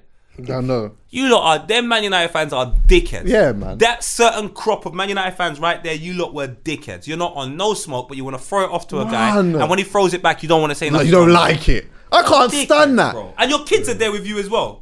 You're, you're dickheads. But like I said, Marcus Rashford. That is a. uh, that- I'm gonna. I don't know. You would be able to have a good percentage of like football fans as a whole, like who do that. But I do feel like that is something that is within that culture anyway. People that just feel like because there's so many of you standing in a stadium together that all sort of have this group think for real. It's like you all sort of have that same. Your emotions are being dictated by the game. Whatever, fine. But now, because there's so many of you, you have this extra confidence to just say a madness. You know what? Sometimes you do need a kick in your mouth. Sometimes a man does need to Cantona up the place and kick out a man's seat. yeah. What? Crystal Palace thing. And you know what, Chucky? In the heat of the moment, I never begrudge a human for being a human. No, I of can't course. unless it goes too mad. So in a football match, we might go, "Oh, what the fuck's wrong with you?" Ah. We're at a football match. Yeah. The game was done. The game was done. These people have gone to the back of the stadium to watch these men walk on the bus to throw abuse. Furthermore, all you men are dickheads. You're taking your kids after Man United have lost. No one's happy. We're all going home. You've taken it upon yourself to go to the back of the stadium to cuss the players walking in the bus going home. Mm. What do you hope to achieve? Is that going to make yourself feel better about yourself for like five, ten minutes? You're a wass. You're an absolute prick. But Marcus Rashford, stop trying to impress people that don't give a fuck about you. When you score two goals against Arsenal, the very next day, the Sun wrote an article saying your cousin went prison. Like these are the people you want to impress. these are the people that you want to impress. Them. Mm. Cause your PR team, they should go to the top of a mountain and jump off. Or just go and just represent someone else. I wouldn't say I wouldn't. I wouldn't. I wouldn't. That's a bit. It's a lot still. I would just say represent someone else. I didn't say I Yeah, picked the man. mountain. He needs to fire that PR team still. Mount Everest. yeah, just represent oh, someone else. Just Get another job. I'm just or whatever. disappointed in that because you know what it is. I know a lot of them individuals that are representing him don't actually have a clue what they're doing. They have no idea about social media. They have no idea about different cultures and different groups of individuals, how they respond to information. All they look at is numbers. Their whole thing is numbers. Don't you understand, my brother? If I've watched your YouTube video, I'm one of the numbers in real life, and this is how I feel. And you've got a million views, there's a million of me. So don't just look at it as numbers. Eventually, you have to meet them numbers. Yeah, facts. It's a stinker. Um, Child Q, the young black girl that was oh, sexually assaulted mm. by the officers and let down by her teachers. You know, when I I heard the full details of this, yeah, the day that we came back from Manchester. I was listening to the radio, yeah. And when I heard the man talking about it and he was reading what actually happened, it's not come out of my mind. You know that? Like this isn't this is an absolute madness. You know that? This is an absolute madness. Before I even go into exactly the, the situation that um, that happened, yeah, I just have to just get this one off. Honestly, God forbid this ever happens to my child. You know, God forbid this happens to uh, my little sister or whatnot. Because let me tell you this, I'm I I don't have it in me to be the, the good human being. I don't. I don't. I'll do. I'll go to someone's house and kick their fucking cat and throw it on social media and say, "What is this worse than what I'm about to do to this other person?" I'm I. Bollocks. It's violence. It's violence. You from the from the absolute get go, yeah. From the absolute get go. So basically, uh, she's 15 years old at school. Um, the teachers have accused her of having cannabis on her because they say that she smells of cannabis. The teachers have searched her, have not found anything. Then they've called the police. They've took the young girl out of an exam, yeah, and strip searched the young girl. No Ju- female officer. No female, officer, officer. Well, actually, I, I'm not sure about that. Is that true? Yeah. Okay. Um, whether there was or whether there wasn't, equally, is it's disgusting to me. But also the fact that they they to the point of taking out that young girl's sanitary towel and then make and then her having to put that back in. That like have people taken a moment to understand what sort of effect that would have that would have on anyone, let alone a young black girl that's going through all of the things that she's going through already anyway in society and having to deal with that. It's absolutely disgusting. And the fact that you know what, she went back into the exam and no one asked her how she was or what happened. No one.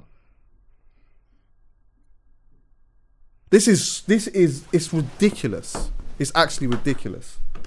Do you know I used, when I used to do youth work here, um, Chucky, and you we dealt with some mad cases, bro, mad cases, and there was one particular case that we dealt with, um, and you know what the person said to me? The hardest moment is going to be when there's press about this, when the press talks about it, because it's bad enough me having to deal with it, and then coming to a place of acceptance, but then now the newspapers are going to talk about it, even if it's locally. So this situation happened, from my understanding, what two years ago two years ago, a year ago, how long was it? I'm not sure. But my problem is I don't even, cause God knows how my girl's getting over this day to day, like peace and love and guidance with her and her family. But bro, like now this is news, fresh news to me, and it was so old. That means that she has to sort of go through the experience in her mind all over again, because all the social medias are talking about all of that, like that whole school suck your mum. You lot are fucking letdown, bro. That's one of your students.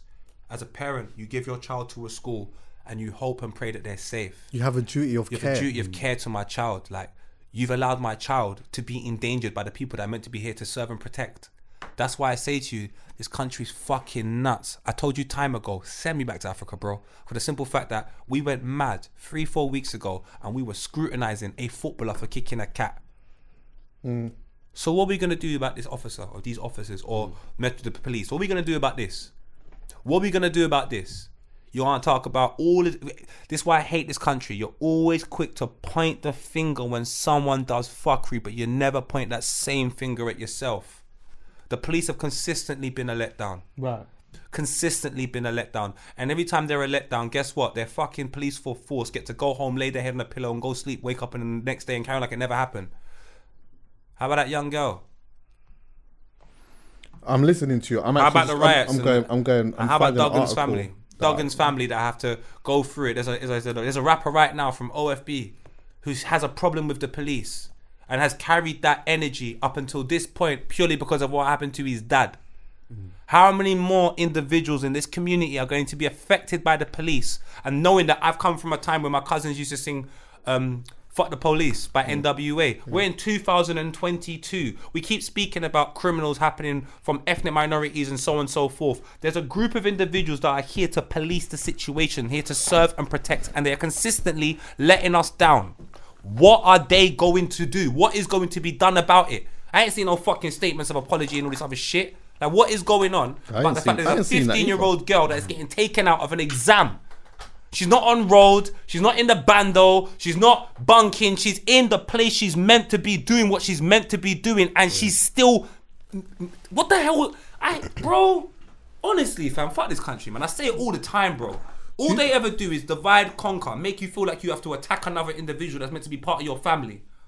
And in the moment you're trying to progress and do well, all they want to do is make life harder for you. For what? For what, bro? If she's got weed on her, let's deal with it afterwards. It's fucking weed. It's gonna be decriminalized in about two, three years anyway. Then what?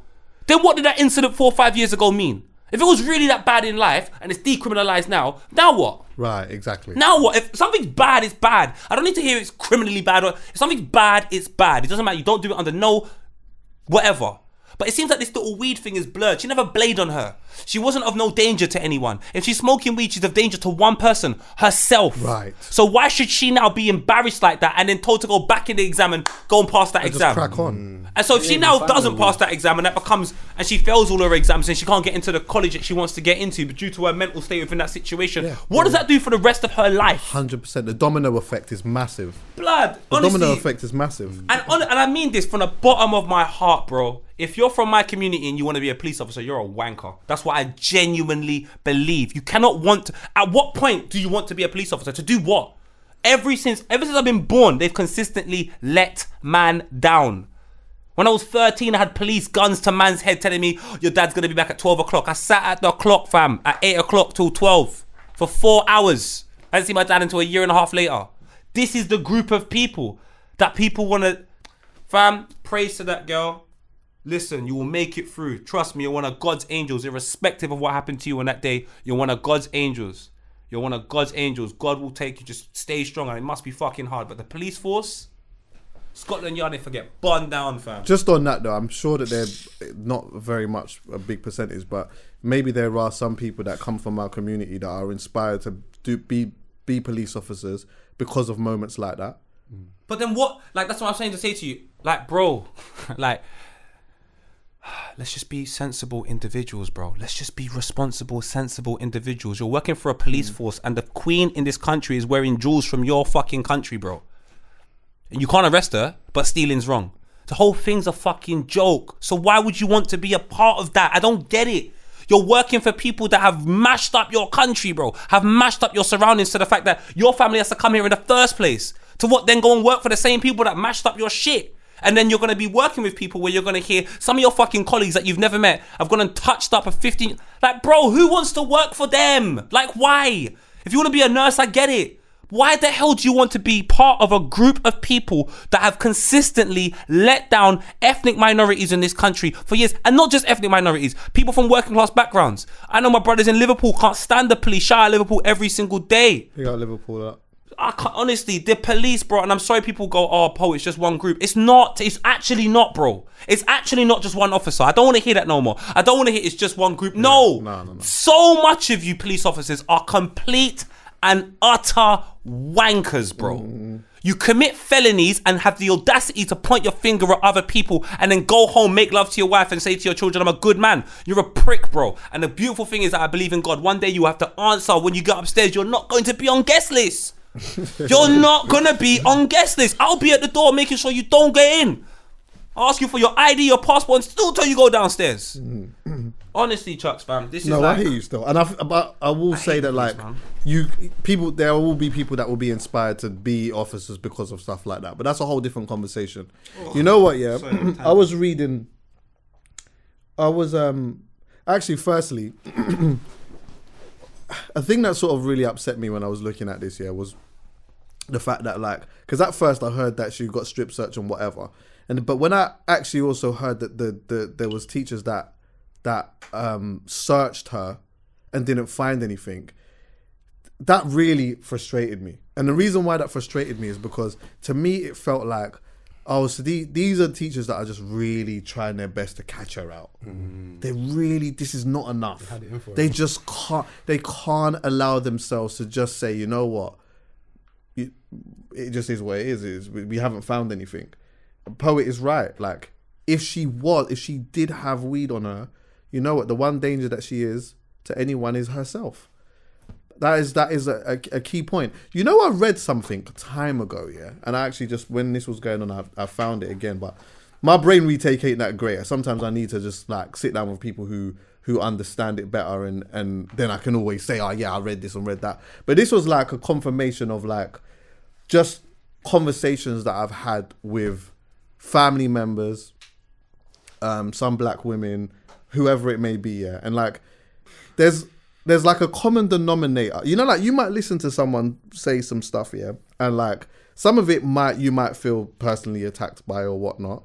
But if you have a large percentage of people, yeah, that all in some way have a certain similar experience, yeah. At what point do we turn around and say, you know what, I actually hear you still? And one of them, yeah, was the um, adultification of black women, yeah, and young black girls. So this thing of like, when I say adultification, yeah, I mean essentially a young person, a young girl who it's like you're dismissing her, the naivety and her adolescence with her being and having adult features or being old like you know not not just not just from a physical aspect you know like more so from a um like a personality perspective. So it's like this thing of yeah man like she's uh in some ways she comes across a lot older than she does. And that might be there might be so many different um reasons for that. But i found i found something time ago yeah? And it's called um uh, girlhood interrupted. I'm gonna pull it in the link for people to what to read yeah? If you want. And it was a study that was that was done yeah? And um it was really interesting. Like one of the things that they found out yeah was that compared to white girls of the same age a survey showed that black girls needed less nurturing. Black girls needed less protection. They needed um, supported less comforted less. Um, they were more independent. They were more they were more um, aware of adult topics and known more about sex. Now that last part i don't i don't necessarily know. But one of the questions that they asked in this survey and it asked predominantly white people and white women were how often do black females take adult responsibilities? How much do black females seem older than their age? How much do black females need to be supported? How much do black females need to be comforted? Um, how independent are black females? And how knowledgeable are black females about sex? And so the, when the study came back it was just overly whelming that, that like this was but also not just black it was white as well so they were asking both the same thing or whatever yeah. And like the study sort, sort of goes into this thing of a lot of the time see like young black girls yeah they take on the the bad stereotypes of older black women. So see this thing of them being aggressive them being loud them being bullies them being whatever it is yeah.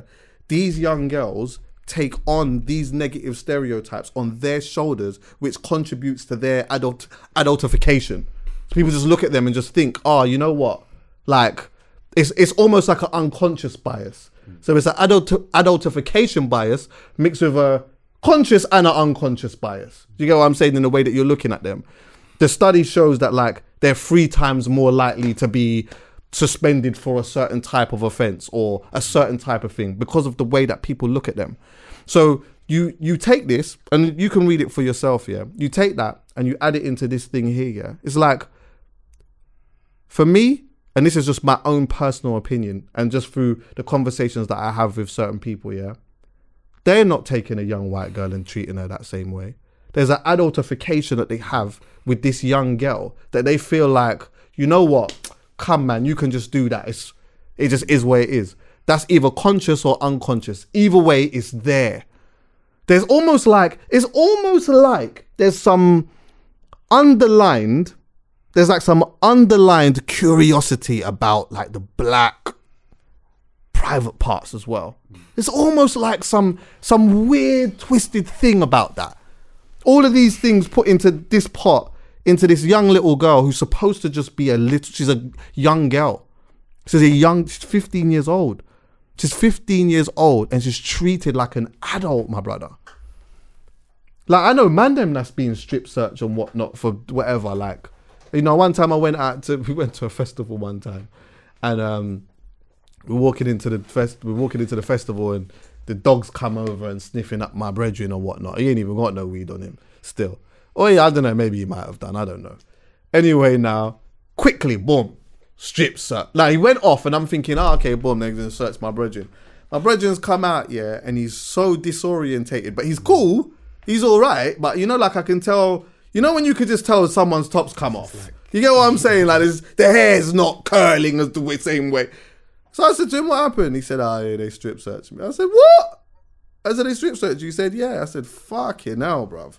Like even going through that as a as a man, as a mm. young man, is a lot. Mm-hmm. When you don't even have nothing, you might have smoked a young thing earlier or whatnot, but this dog's on you, and now you're gonna hold a whole strip search for weed.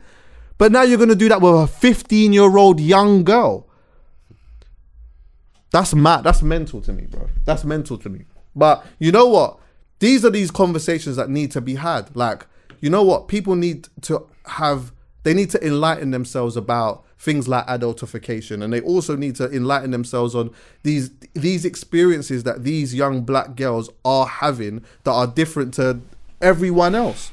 And like sometimes it's an uncomfortable conversation to have. But you know what? I believe. I believe that they, as a as loads of young black girls, and even women can come out and say that this is my experience, this is my experience, and you're now starting to see this. But it's like sometimes that just doesn't cut through because it's like, oh, they're just talking again, or it just is what it is. Or sometimes, you know what, you might feel as though, nah, I hear you on this one, but this babe's like, this one wasn't really that one. It wasn't really that. You know, like we sometimes people do that. Sometimes, you know what, this one wasn't really. I understand the race element, but this time it may it's not really that. However, with that being said, yeah, I think as men, whether you're a black man or a white man or a white woman or whatever, I believe that there's more of a buck for us to understand and for us to turn around and say, yo, you need to do better. Because a black woman can say it until the cows come home. Guess what? They have been. And there ain't no change. There's not really much of a change. Mm. Throw my phone for me, Chucky. Watch this. This is Yeah, I think everyone's crazy. I think I honestly think everyone's crazy. I want to play a song for you, which obviously. Oh, stop sending me. Go and get a jab. Go, you go and get jabbed. Are they still sending you Stop that? texting me saying go and get this Fucking COVID. hell. You go and get your fucking jab, bro. There's no more restrictions. I can go on the plane without a bloody mask now. Leave me alone. My numbers. You text me more than my dad, bro, and my mum. Like, you know, jam jars. Watch this. Jam jars. You man, what's the name of this song? Let's see if I can read more of this. Listen to this song. Obviously, uh, Chucky won't be I'm able to play listening. it, but I want you to listen to this song, and then we can have a discussion. We can play the audios. If you're about listening to audio, you can the hear. black woman. Listen to this now. This is John Lennon. You Know the song? You'll never forget it. John Lennon. Listen to the words carefully and don't think he didn't say it.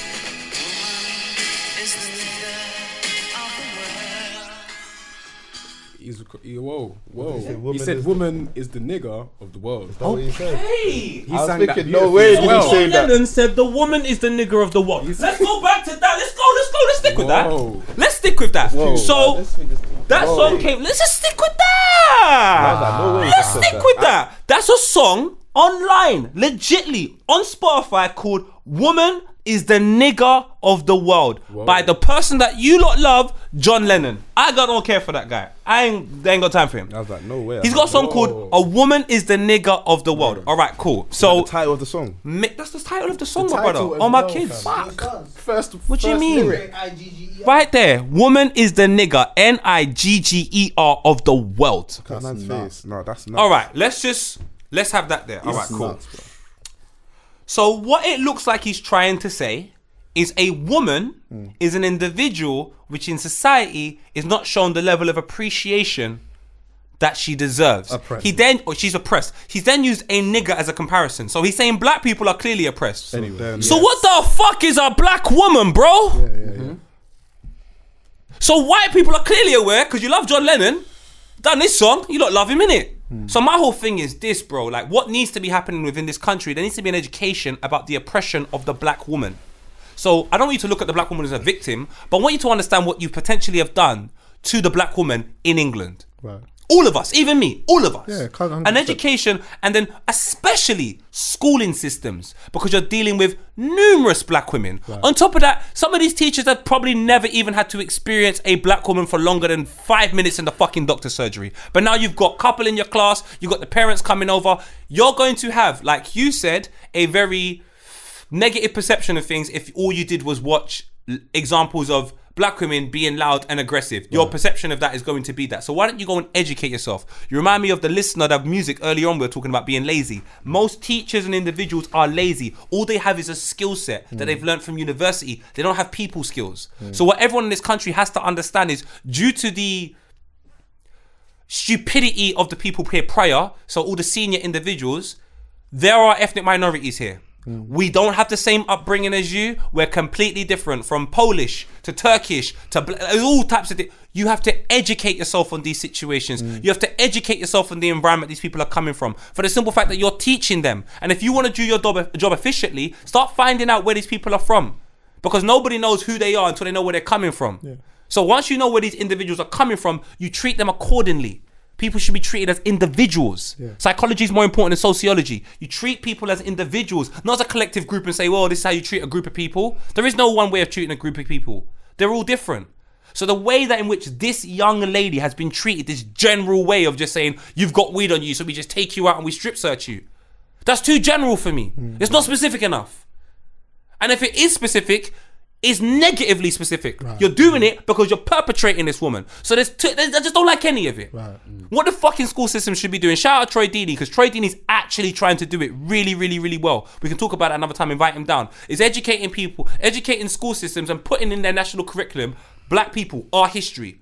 I don't want our history to be Christopher Columbus came and discovered certain things, and I don't want it to be slavery. with that. I'm dash way that now. I want you to empower our people. If you talk about individuals from that time that empowered us, I have no problem. But put Kano in there, put Ian Wright in there. Start putting some black heroes today. So today we realize how powerful we are. Our power shouldn't lie to what people done in 1960. Like everybody knows Martin Luther King, and it's not to play him down. He went through moments of adversity that I will never go through, and I thank him because it probably made it easier for me. But guess what? There's people today doing it. There's people 10 years doing it. P- 20 years ago. If we start thinking that the individuals that are really important within black culture are so long ago, we're missing out on a group, and especially for women, because women need to know who.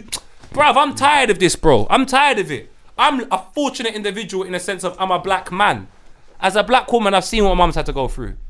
I've seen it firsthand. I've seen her firsthand speak on the phone, go to the doctor surgery with me. The man come out and say, "Hi, is there a Miss Stewart here?" She goes, "Oh, hi." And he wasn't even looking in her direction when he came into the flipping website. He's looking over there.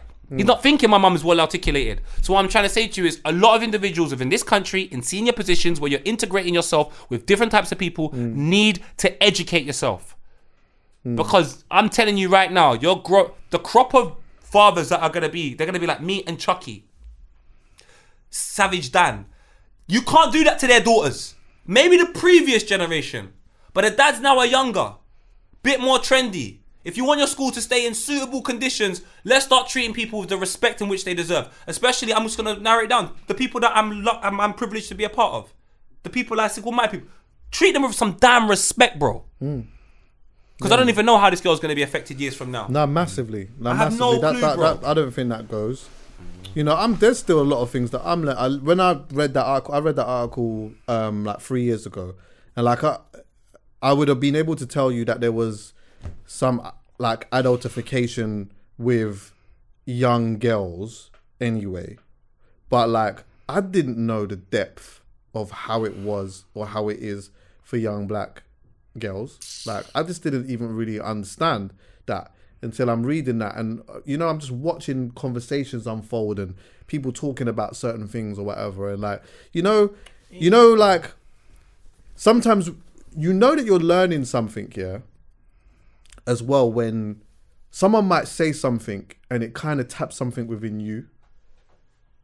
And this is so. This is me actually talking from a place of, you know, like not, I'm not perfect. So you know, someone says something, yeah, and then you're like, raw, like shit, I, I've done that, hmm. or I did that. And it, there's like the one of the first things that happen is there's like this defensive mechanism that kicks in a little bit because you're like, no, but hold on one second, I. But then when you have a certain level of um, emotional maturity, you push that to the side and you say, hold on, wait one second. There's a message in this. And wait, hold on one second. This person has said that. And that person has said this. And this person has said that. And that person has said this. And this person has said that. So at what point do we turn around and say, you know what? Yeah, I can't even allow that to happen again. I can't even allow that to happen again. And then you then you look at it as a whole and you start thinking, rah, look at the way that you're dealing with Mike. Like, that's mad. This these two same situations have just happened, yeah. And look how you're dealing with this person. And the the uh, the reason why I keep going to the adultification thing, yeah, is because that is a fucking deep one. When you're supposed to be a child, you're supposed to be a child. When you're supposed to be a young person, you're supposed to be a young person.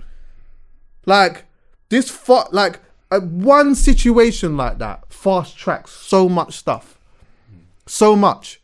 A young black girl's getting mistreated like that. When the cat get kicked, we're doing so much. Oh my god! Big champion, man can't walk. Yeah. Fine him quarter of a mil. His Yeah. brother get fined, can't crazy. play for him team. Yeah, it's crazy. All of this fuckery. And I'm not saying the cat shouldn't be treated like an individual, but if a cat can get that treatment, Mm. what can a 15 year old black girl doing her exams get? Nothing. No, right. So that's where we are. You've put us below a cat. That's crazy. You've put black women below a cat. Disgusting, bro. A cat. It's disgusting. Same energy. The media and the media and all of these people that are outraged, you're telling me you're putting the cat before the young individual in school, might I add, in an exam, might I add. Cool. Cool. Well, One- you lot keep one- getting MBEs, innit? One we need to one we need to get rid of um one we need to just really start getting rid of these mad stereotypes as well, yeah. But also like putting stereotypes on young people in particular is nuts, man. When you really deep that. When you actually have these type of stereotypes, this loud, aggressive, this bully, that, all of these different things, yeah, and you put that on a 15 year old or a 10 year old or 11 year old or a 12 year old like they don't even understand what's going on all they know is is that they're just hella different you get me and you just you grow up with this thing of just needing to just try to just have thick skin because you know what it just is what it is This country doesn't make you celebrate your difference. This country, ma- the only time they make you celebrate their difference is when they're ready. That's why I'm not really a part of the charity generation. Mm. I can't stand it. I don't like the fact that BLM is next to all of these other things and they're all categorized and you do mm. all of this. I think it's absolute. Bruv, anyway, you know how I feel about this thing, cuz at the end of the day, this country, and it goes to all my people that are trying to say, yeah, you should conduct yourself right at work and all this other jargon bollocks you lot love to speak about. Listen, the one mo- most important thing is respect. You show respect at all times. But one thing you shouldn't do is invest too much time in an area that doesn't love you. I think you're a beg friend, and a bag of you lot are beg friends. And then you see situations like this manifesting, and you're outraged. You're outraged, but you're working for the same machine that is doing that in the first place, bro. People need to start figuring out. Muhammad Ali said it best on the Parkinson show. And that's the reasons why I think we are a lost generation and God knows how we're going to get helped. Bro, they try to say to Muhammad Ali, some guy got up and he had a black boxer and a white boxer, and he goes, "Oh, you don't even know the things that I'm doing and trying to unite black and white people," and the whole crowd gets up. "Ah!" And you know what Muhammad Ali said? I can't even connect black and black people. Let's deal with that first and then move on. Now, in our community, there are so many problems that are having that we're having. You're gonna give us more problems, and the only way we can get rid of them is to join you. So if you can't beat them, join them. Oh, my mum, I'll never join you, lot. Never. Howlers. You got some howlers. Of course, man. Should we get into it? Of it? course, yeah, man. Alright. I don't know where that family is, yeah. Oh, but I'd yeah, love, love to it. do something for that family. I don't even know what it is. I don't even know what I can do. But I'd love to know what that young girl is interested in. And hopefully, with what I have in my phone book, we can try and make something happen. Because I do not want. I hate that. That's not fair. You can't be. fi- You can't have 15 years on this earth and that's your experience. That's too. Uh, brother. Yeah, it's not. Nah, bro. Let's go to the howlers. Though, Love, man. guidance, and light to that family, yeah, and love, guidance, and light to all of those who's going through all of those type of things, and especially the young, the young, um, the young girls that are dealing with, and not even realizing that they're dealing with it as well, just adultification bias. You know what I mean? Um, yeah, let's get some howlers in. It's mad because some East of the Africa. howlers, some of the howlers were kind of in. The, we've spoken about them already, but they're Yeah, still cool. Good, Just do your, just live your life, man. Shall I live my life? Yeah, live your life. Do your thing. like Rihanna and Ti. Go on, strong. All right, say no more. Because the first one's nasty. I'm with you. All right, now this is what I'm gonna say to you. Boo. Who? Who? Right. Who Who am I speaking about? Did you Right. say? Oh, well, there's a guy- guy called Clint. I really like him. Go on. really good guy. He's a hardworking individual. Always puts himself across as the rebel, but yet he will help his mother. He will help his family. He helps his friends. Shout out Ellis, Soho Yacht Club. I'm talking a guy responsible for Corteiz. Yes. He's wearing. Come here. Come here, East Africa. No, he can't. He can't be on camera yet. can't be He on camera no, yet? No, no, no, not yet. Not yet. Not, not Um, yet. have you got something that you can no, move? I Uh, blow your face. Blow your But face. But look, then. look, you. He's, he's Ah, it's it. located in the lava area. But the most important thing is that yeah, man, the You know kia. This is the brand Ain't that never we're a t-shirt coming about. for me soon. Yeah, he's got it today. He'll come Ah, say nothing. Say nothing. Come on, man. So this brand right here is brought to you by a young man called Clint. And I think he's absolutely sensational. The way in which he's able to build his brand and the things that he's done, for me, is very inspirational and I can learn a lot.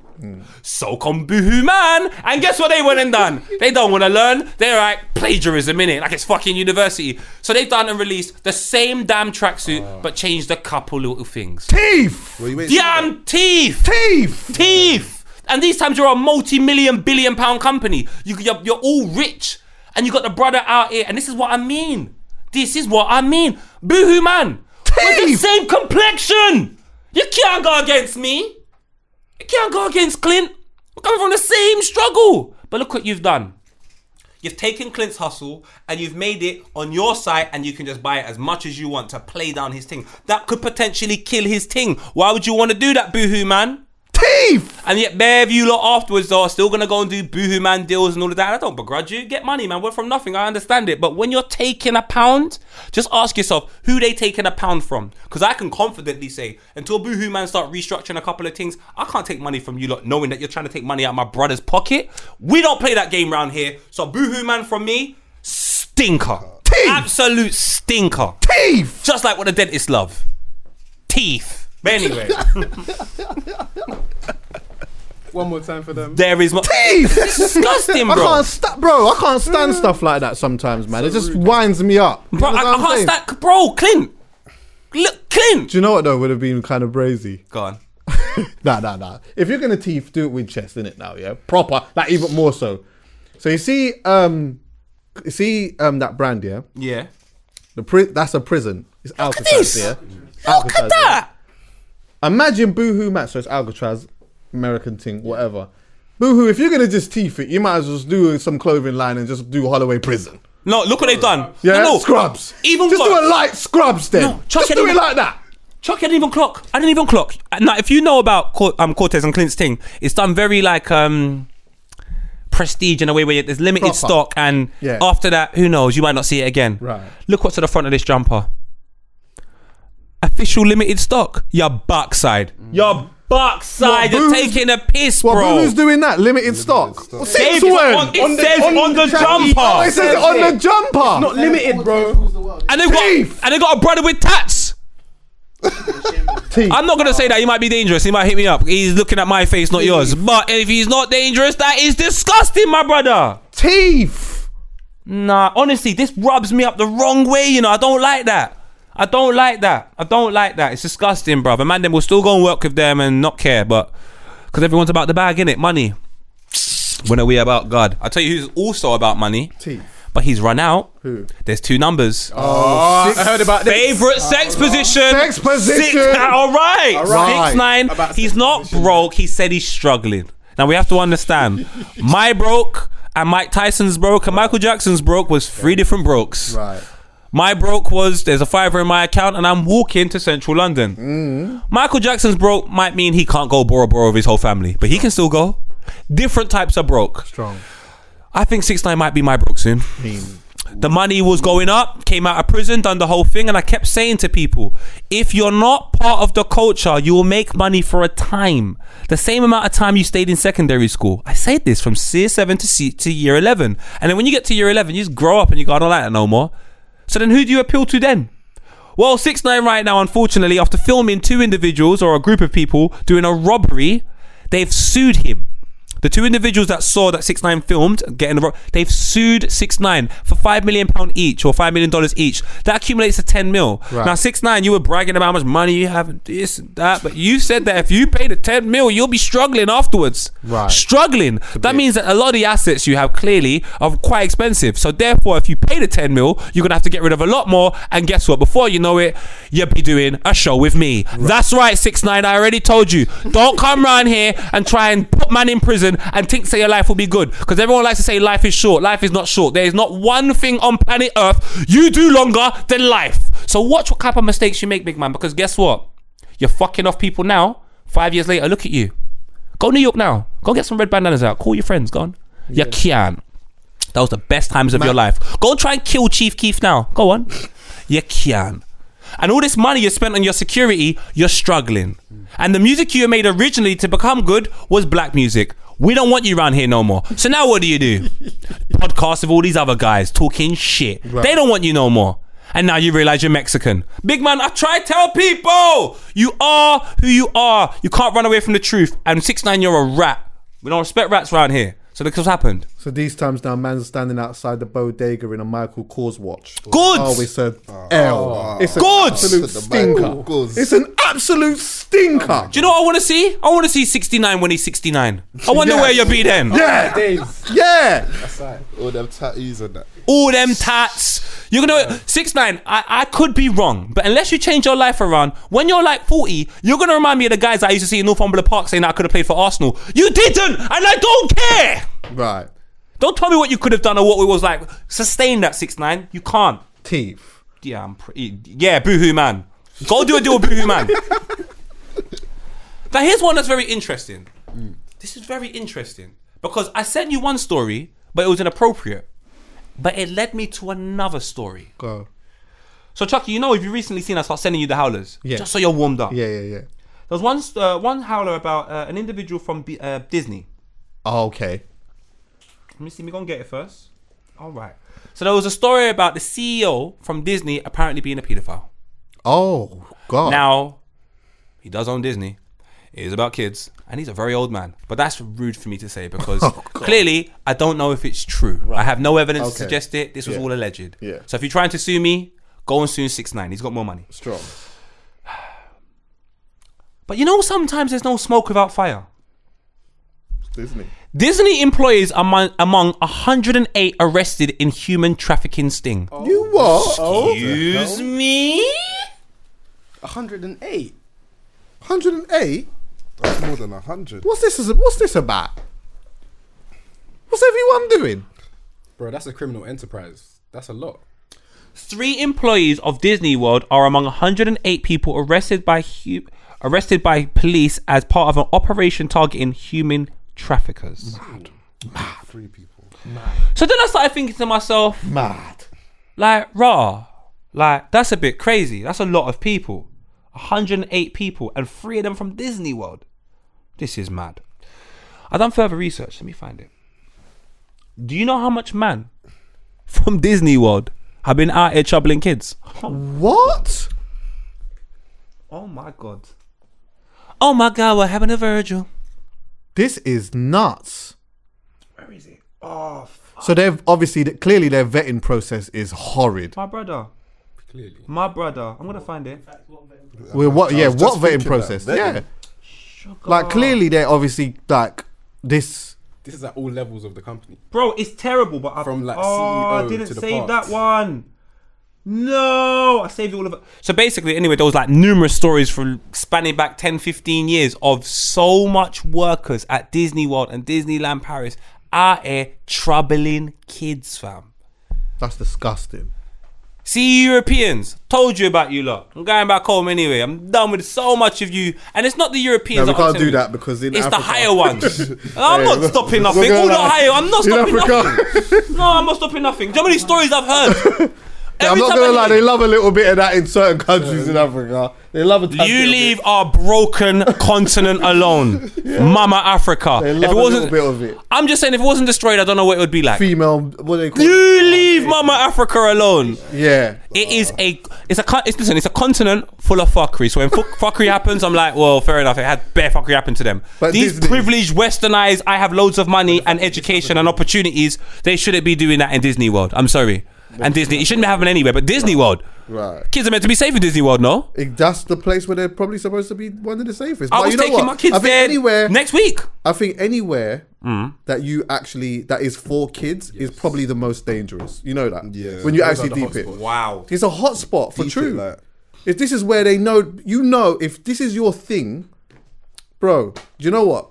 I can put it like this, yeah, in more simpler terms. I know I'm gonna go to. You know, when I do my R and B event, there's gal. Oh yeah. Some people may not love R and B like that, but they know when they come there, there's gonna be gal. Yeah. I'm gonna have a good night because there's gal. If this is your thing and you have this within you, and you're full of fuckery, and you want to carry out your fuckery, where are you gonna go? You're gonna go to the where you believe is the candy store for that. And this is what I would like to tell all them individuals. I have two children called Zayn and Khalifa, and they have mobile phones in prison now. So I'm comfortable. That's it. Statement done. Leave my pick me alone, dog. And that's my howlers Is for the that week, your though, man. yeah? Like, honestly, people, Yeah.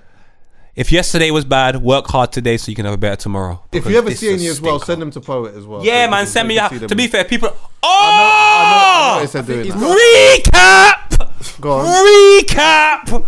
Recap! Go on. I cannot wait. Remember that Trey Songz song? I can't help but wait. Oh yeah, yeah. What was No, it? I've I sent it it to somewhere. Chuckie. Oh my god. Everyone's gonna be thinking, Paul, what are you excited about? Oh my god, there was more howlers.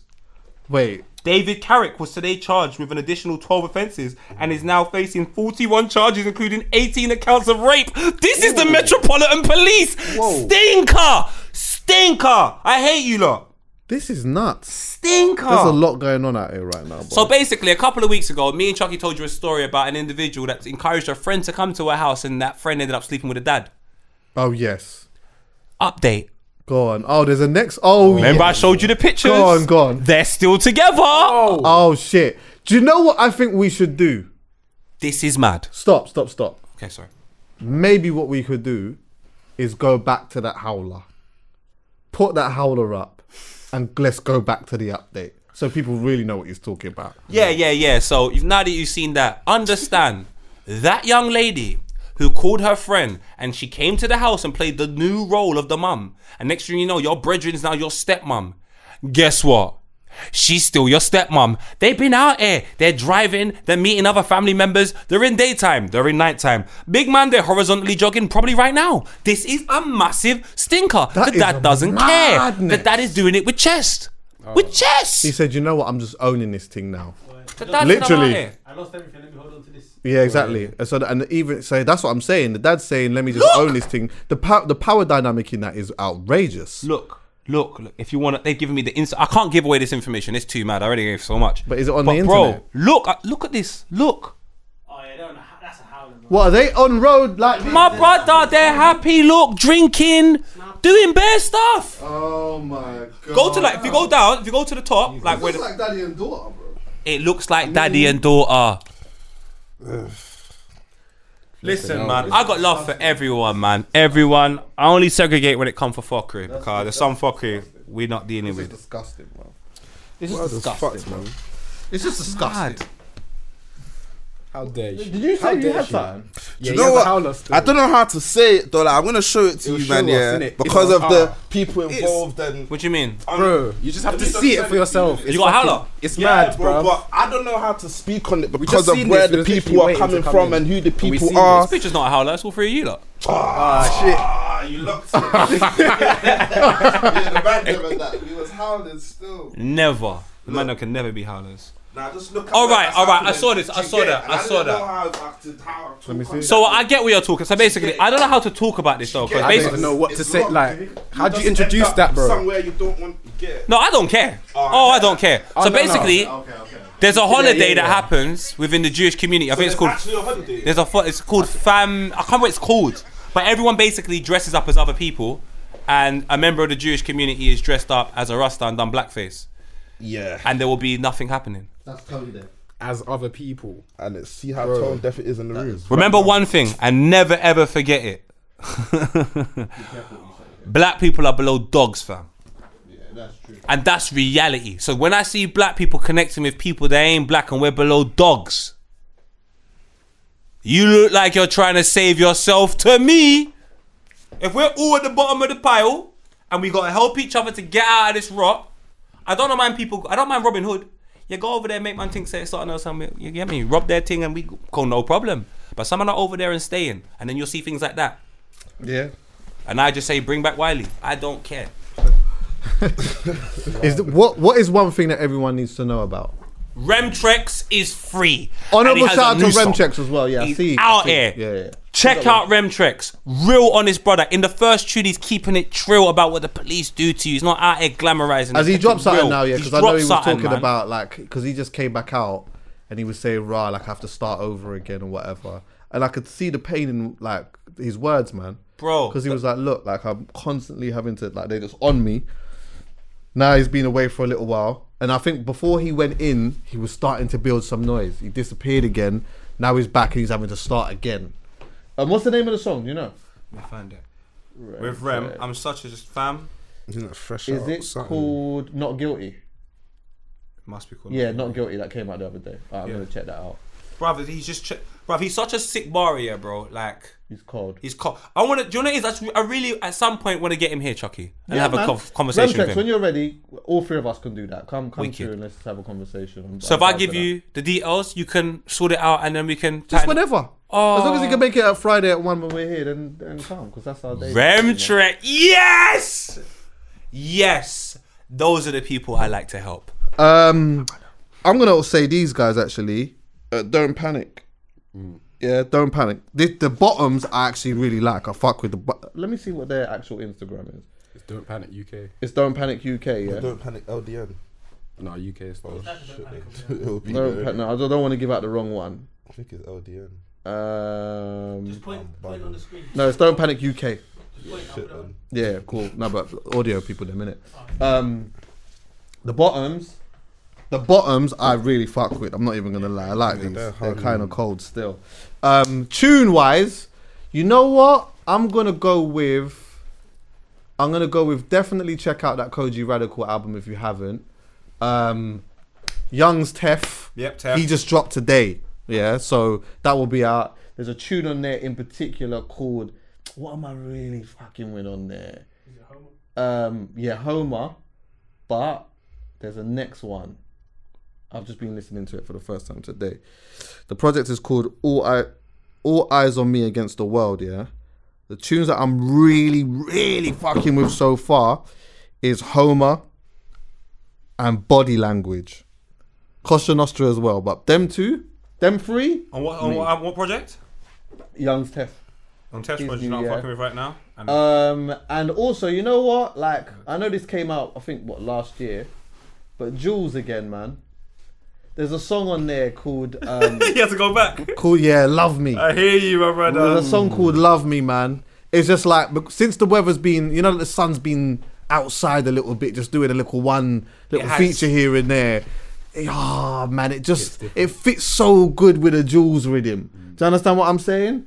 Love me. Go and check that one out, man. There's a, a, a young um, girl messaged me and said to me, "Oh, could you, when you're uh, referencing music, can you um, help me with a song that like just kind of will help lift my mood and whatnot?" And let me tell you something. Even when I recommend the gangster ones, I still feel like they'll lift you up with that. Get me? But if that doesn't do that, then this Jules rhythm will 100% do that. One Kodak song on. I want everyone to listen to Go because. Kodak's one of the best rappers, fam. Um, I don't know names of anything no more, boy, apart from the rapper himself. He's got. Have you listened to Kodak's new project? I haven't yet. I know you, man. You told me about you're going to listen to I'm it. gonna. I, I promise I will. He loved the streets. I'm just asking people to listen to that song and tell me Kodak can't rap. Okay. He's talking too much. r- Kodak, man. Nah, say nothing. I love him. Do you man have any? Think? Do you want to? Yeah, I got, I got. I'll shout out. Uh, so I'm Indie. This is Olana. Both of us uh, with Sounds Like Chaos, a theatre company, and um, we're both going to be directing a show. So if you What? go to soundslikechaos.com, have a look. We're going to be directing a theatre show very soon. Put down. That is fucking put down. Put sensational. on the screen. Um, when, when, Theatre? yeah, theatre. yeah. Um, in fact, tell me a little bit about what it is that you do. Yeah, we're like we're both creatives. We started off acting, and we both do like producing, directing. We work in the theatre world at the moment. Both of us are projects with young people. Um, yeah, what You know what, Pat? Let them have a little one sit on that chair. Just quick. Yeah, Let man. have a Do little your one thing. sit. Go on, go on. Have a little one sit down, man. Have a little one, just a quick, just a little one sit down. Make sure the camera's on focus, by the way. Give them a little one, you know what I mean? A little one something. No, no, no. Yeah, I'm no, staying no. over here. This is their time. Just a quick thing. Come Well, on, make innit? sure everything's carpacetic. Don't forget it over there. Um, man. yeah, tell me a little bit about what it is that you do. So we've been with the company for over ten years, called Sounds Like Chaos, and we started off acting. We devised all our own shows, and we work with young people in Lewisham, Greenwich, Bermondsey, Southeast London, basically. that little. that little area there. Um, and over time, we've basically grown. We worked in the theatre, both of us producing work. I produce a podcast for a theatre. He's been producing. I've been producing, helping them run a project. Um, I um, facilitate some young people in the theatre company. So I was in it, left for a bit, went uni, came back. Um, I was like, listen, I want to get back in. I started as an assistant director, and I became a facilitator. Now I work for the actual theatre. Um, he worked there as well. I was doing um, youth development facilitation. Um, we do a podcast. We run projects with young people. We do projects with older people. Running a producing course at the moment. Yeah. Yeah, man. busy Busy. year. There's a lot of stuff going on. There's Good, building good, good. the We're going to summer. building a We're theatre. building a whole um, In like space. May, it's going to be a sustainable theatre space that we're building, an adventure playground in South. So again, It's called Climate Home. yeah, We've got a lot of budget this year because Lewisham is London's borough of culture. Right. So we've just got a bunch of shit popping off right now, man. Love that. What's what's the? Is there a goal? Is there a long term goal? Like, is there something that like you're sort of working towards? like a final I'm doing- point-ish. Not a final point because that always can change, but just like a vision that you have in your mind at the moment. Mm. I think at the moment, like moving into that this directing thing, I think I think both of us have an eye for directing theatre, Right. and I think both of us are kind of like we like to run, produce, and direct a company. So I think that's that's the direction we're going in. Right. Yeah, become theatre like accredited theatre practitioners, Mm. not just directors or producers. Like a practitioner, someone that's actually in the industry. Right. We do stuff on all levels and communicate network with different kind of people. Yeah, Sick though. literally. Well, listen. Let me say. Let me say this to you. Yeah. If there's anything that we can do to add value to what you're doing, then just feel free to shout me, and we'll see if we can work something out. Yeah. Definitely. Yeah? Big ups for that as well, and big ups Come for having us on. man. Literally, Yeah, man. bro. Man, Literally. see, I'm an energies man. I'm an energies man. like that. And look, let me be clear. Yeah, you can't just like. I'm an energy man. Like I can see through it when someone just comes up to me and is like, but my energy. Like when we was talking, I thought, nah, you know what? Even though I forgot you was coming, I meant it though. Like I meant it. I He meant told it. us that night. he And was I sent the address. I'm going. I to- sent- Yeah, I sent you Man, just immediately. address, there. I sent you the address immediately. So yeah, so I'm I, I meant that still, man. Nah, I but yeah, for letting us come down. Still, man, Yeah. avid fans, like not just not even fans. Man, just tuned in. I feel like man's watching my brethren and that. Man, I can't see brethren, bro, in a long time. I just watch him on YouTube. I hear that still. Come on, brother. gets like that still. And Love, lastly, Magic. Obviously, on. both of us are also musicians, in it. So shouting his thing out. Go on. It's Eight Olana. Find him online. Indie Max, Spotify, and all that. Saying Love for that. that, man. Yeah, man. Bro. I thought that's lit still. Yeah, man. Blessed love then each and every time. Thanks for listening, everyone. Yeah. Nice.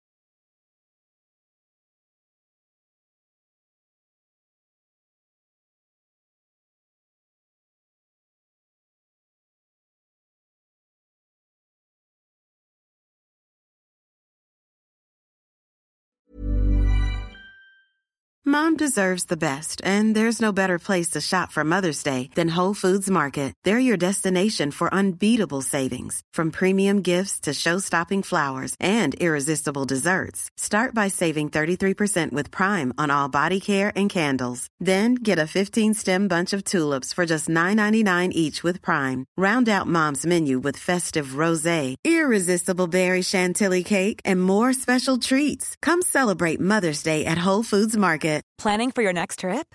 Elevate your travel style with Quince. Quince has all the jet setting essentials you'll want for your next getaway, like European linen, premium luggage options, buttery soft Italian leather bags, and so much more.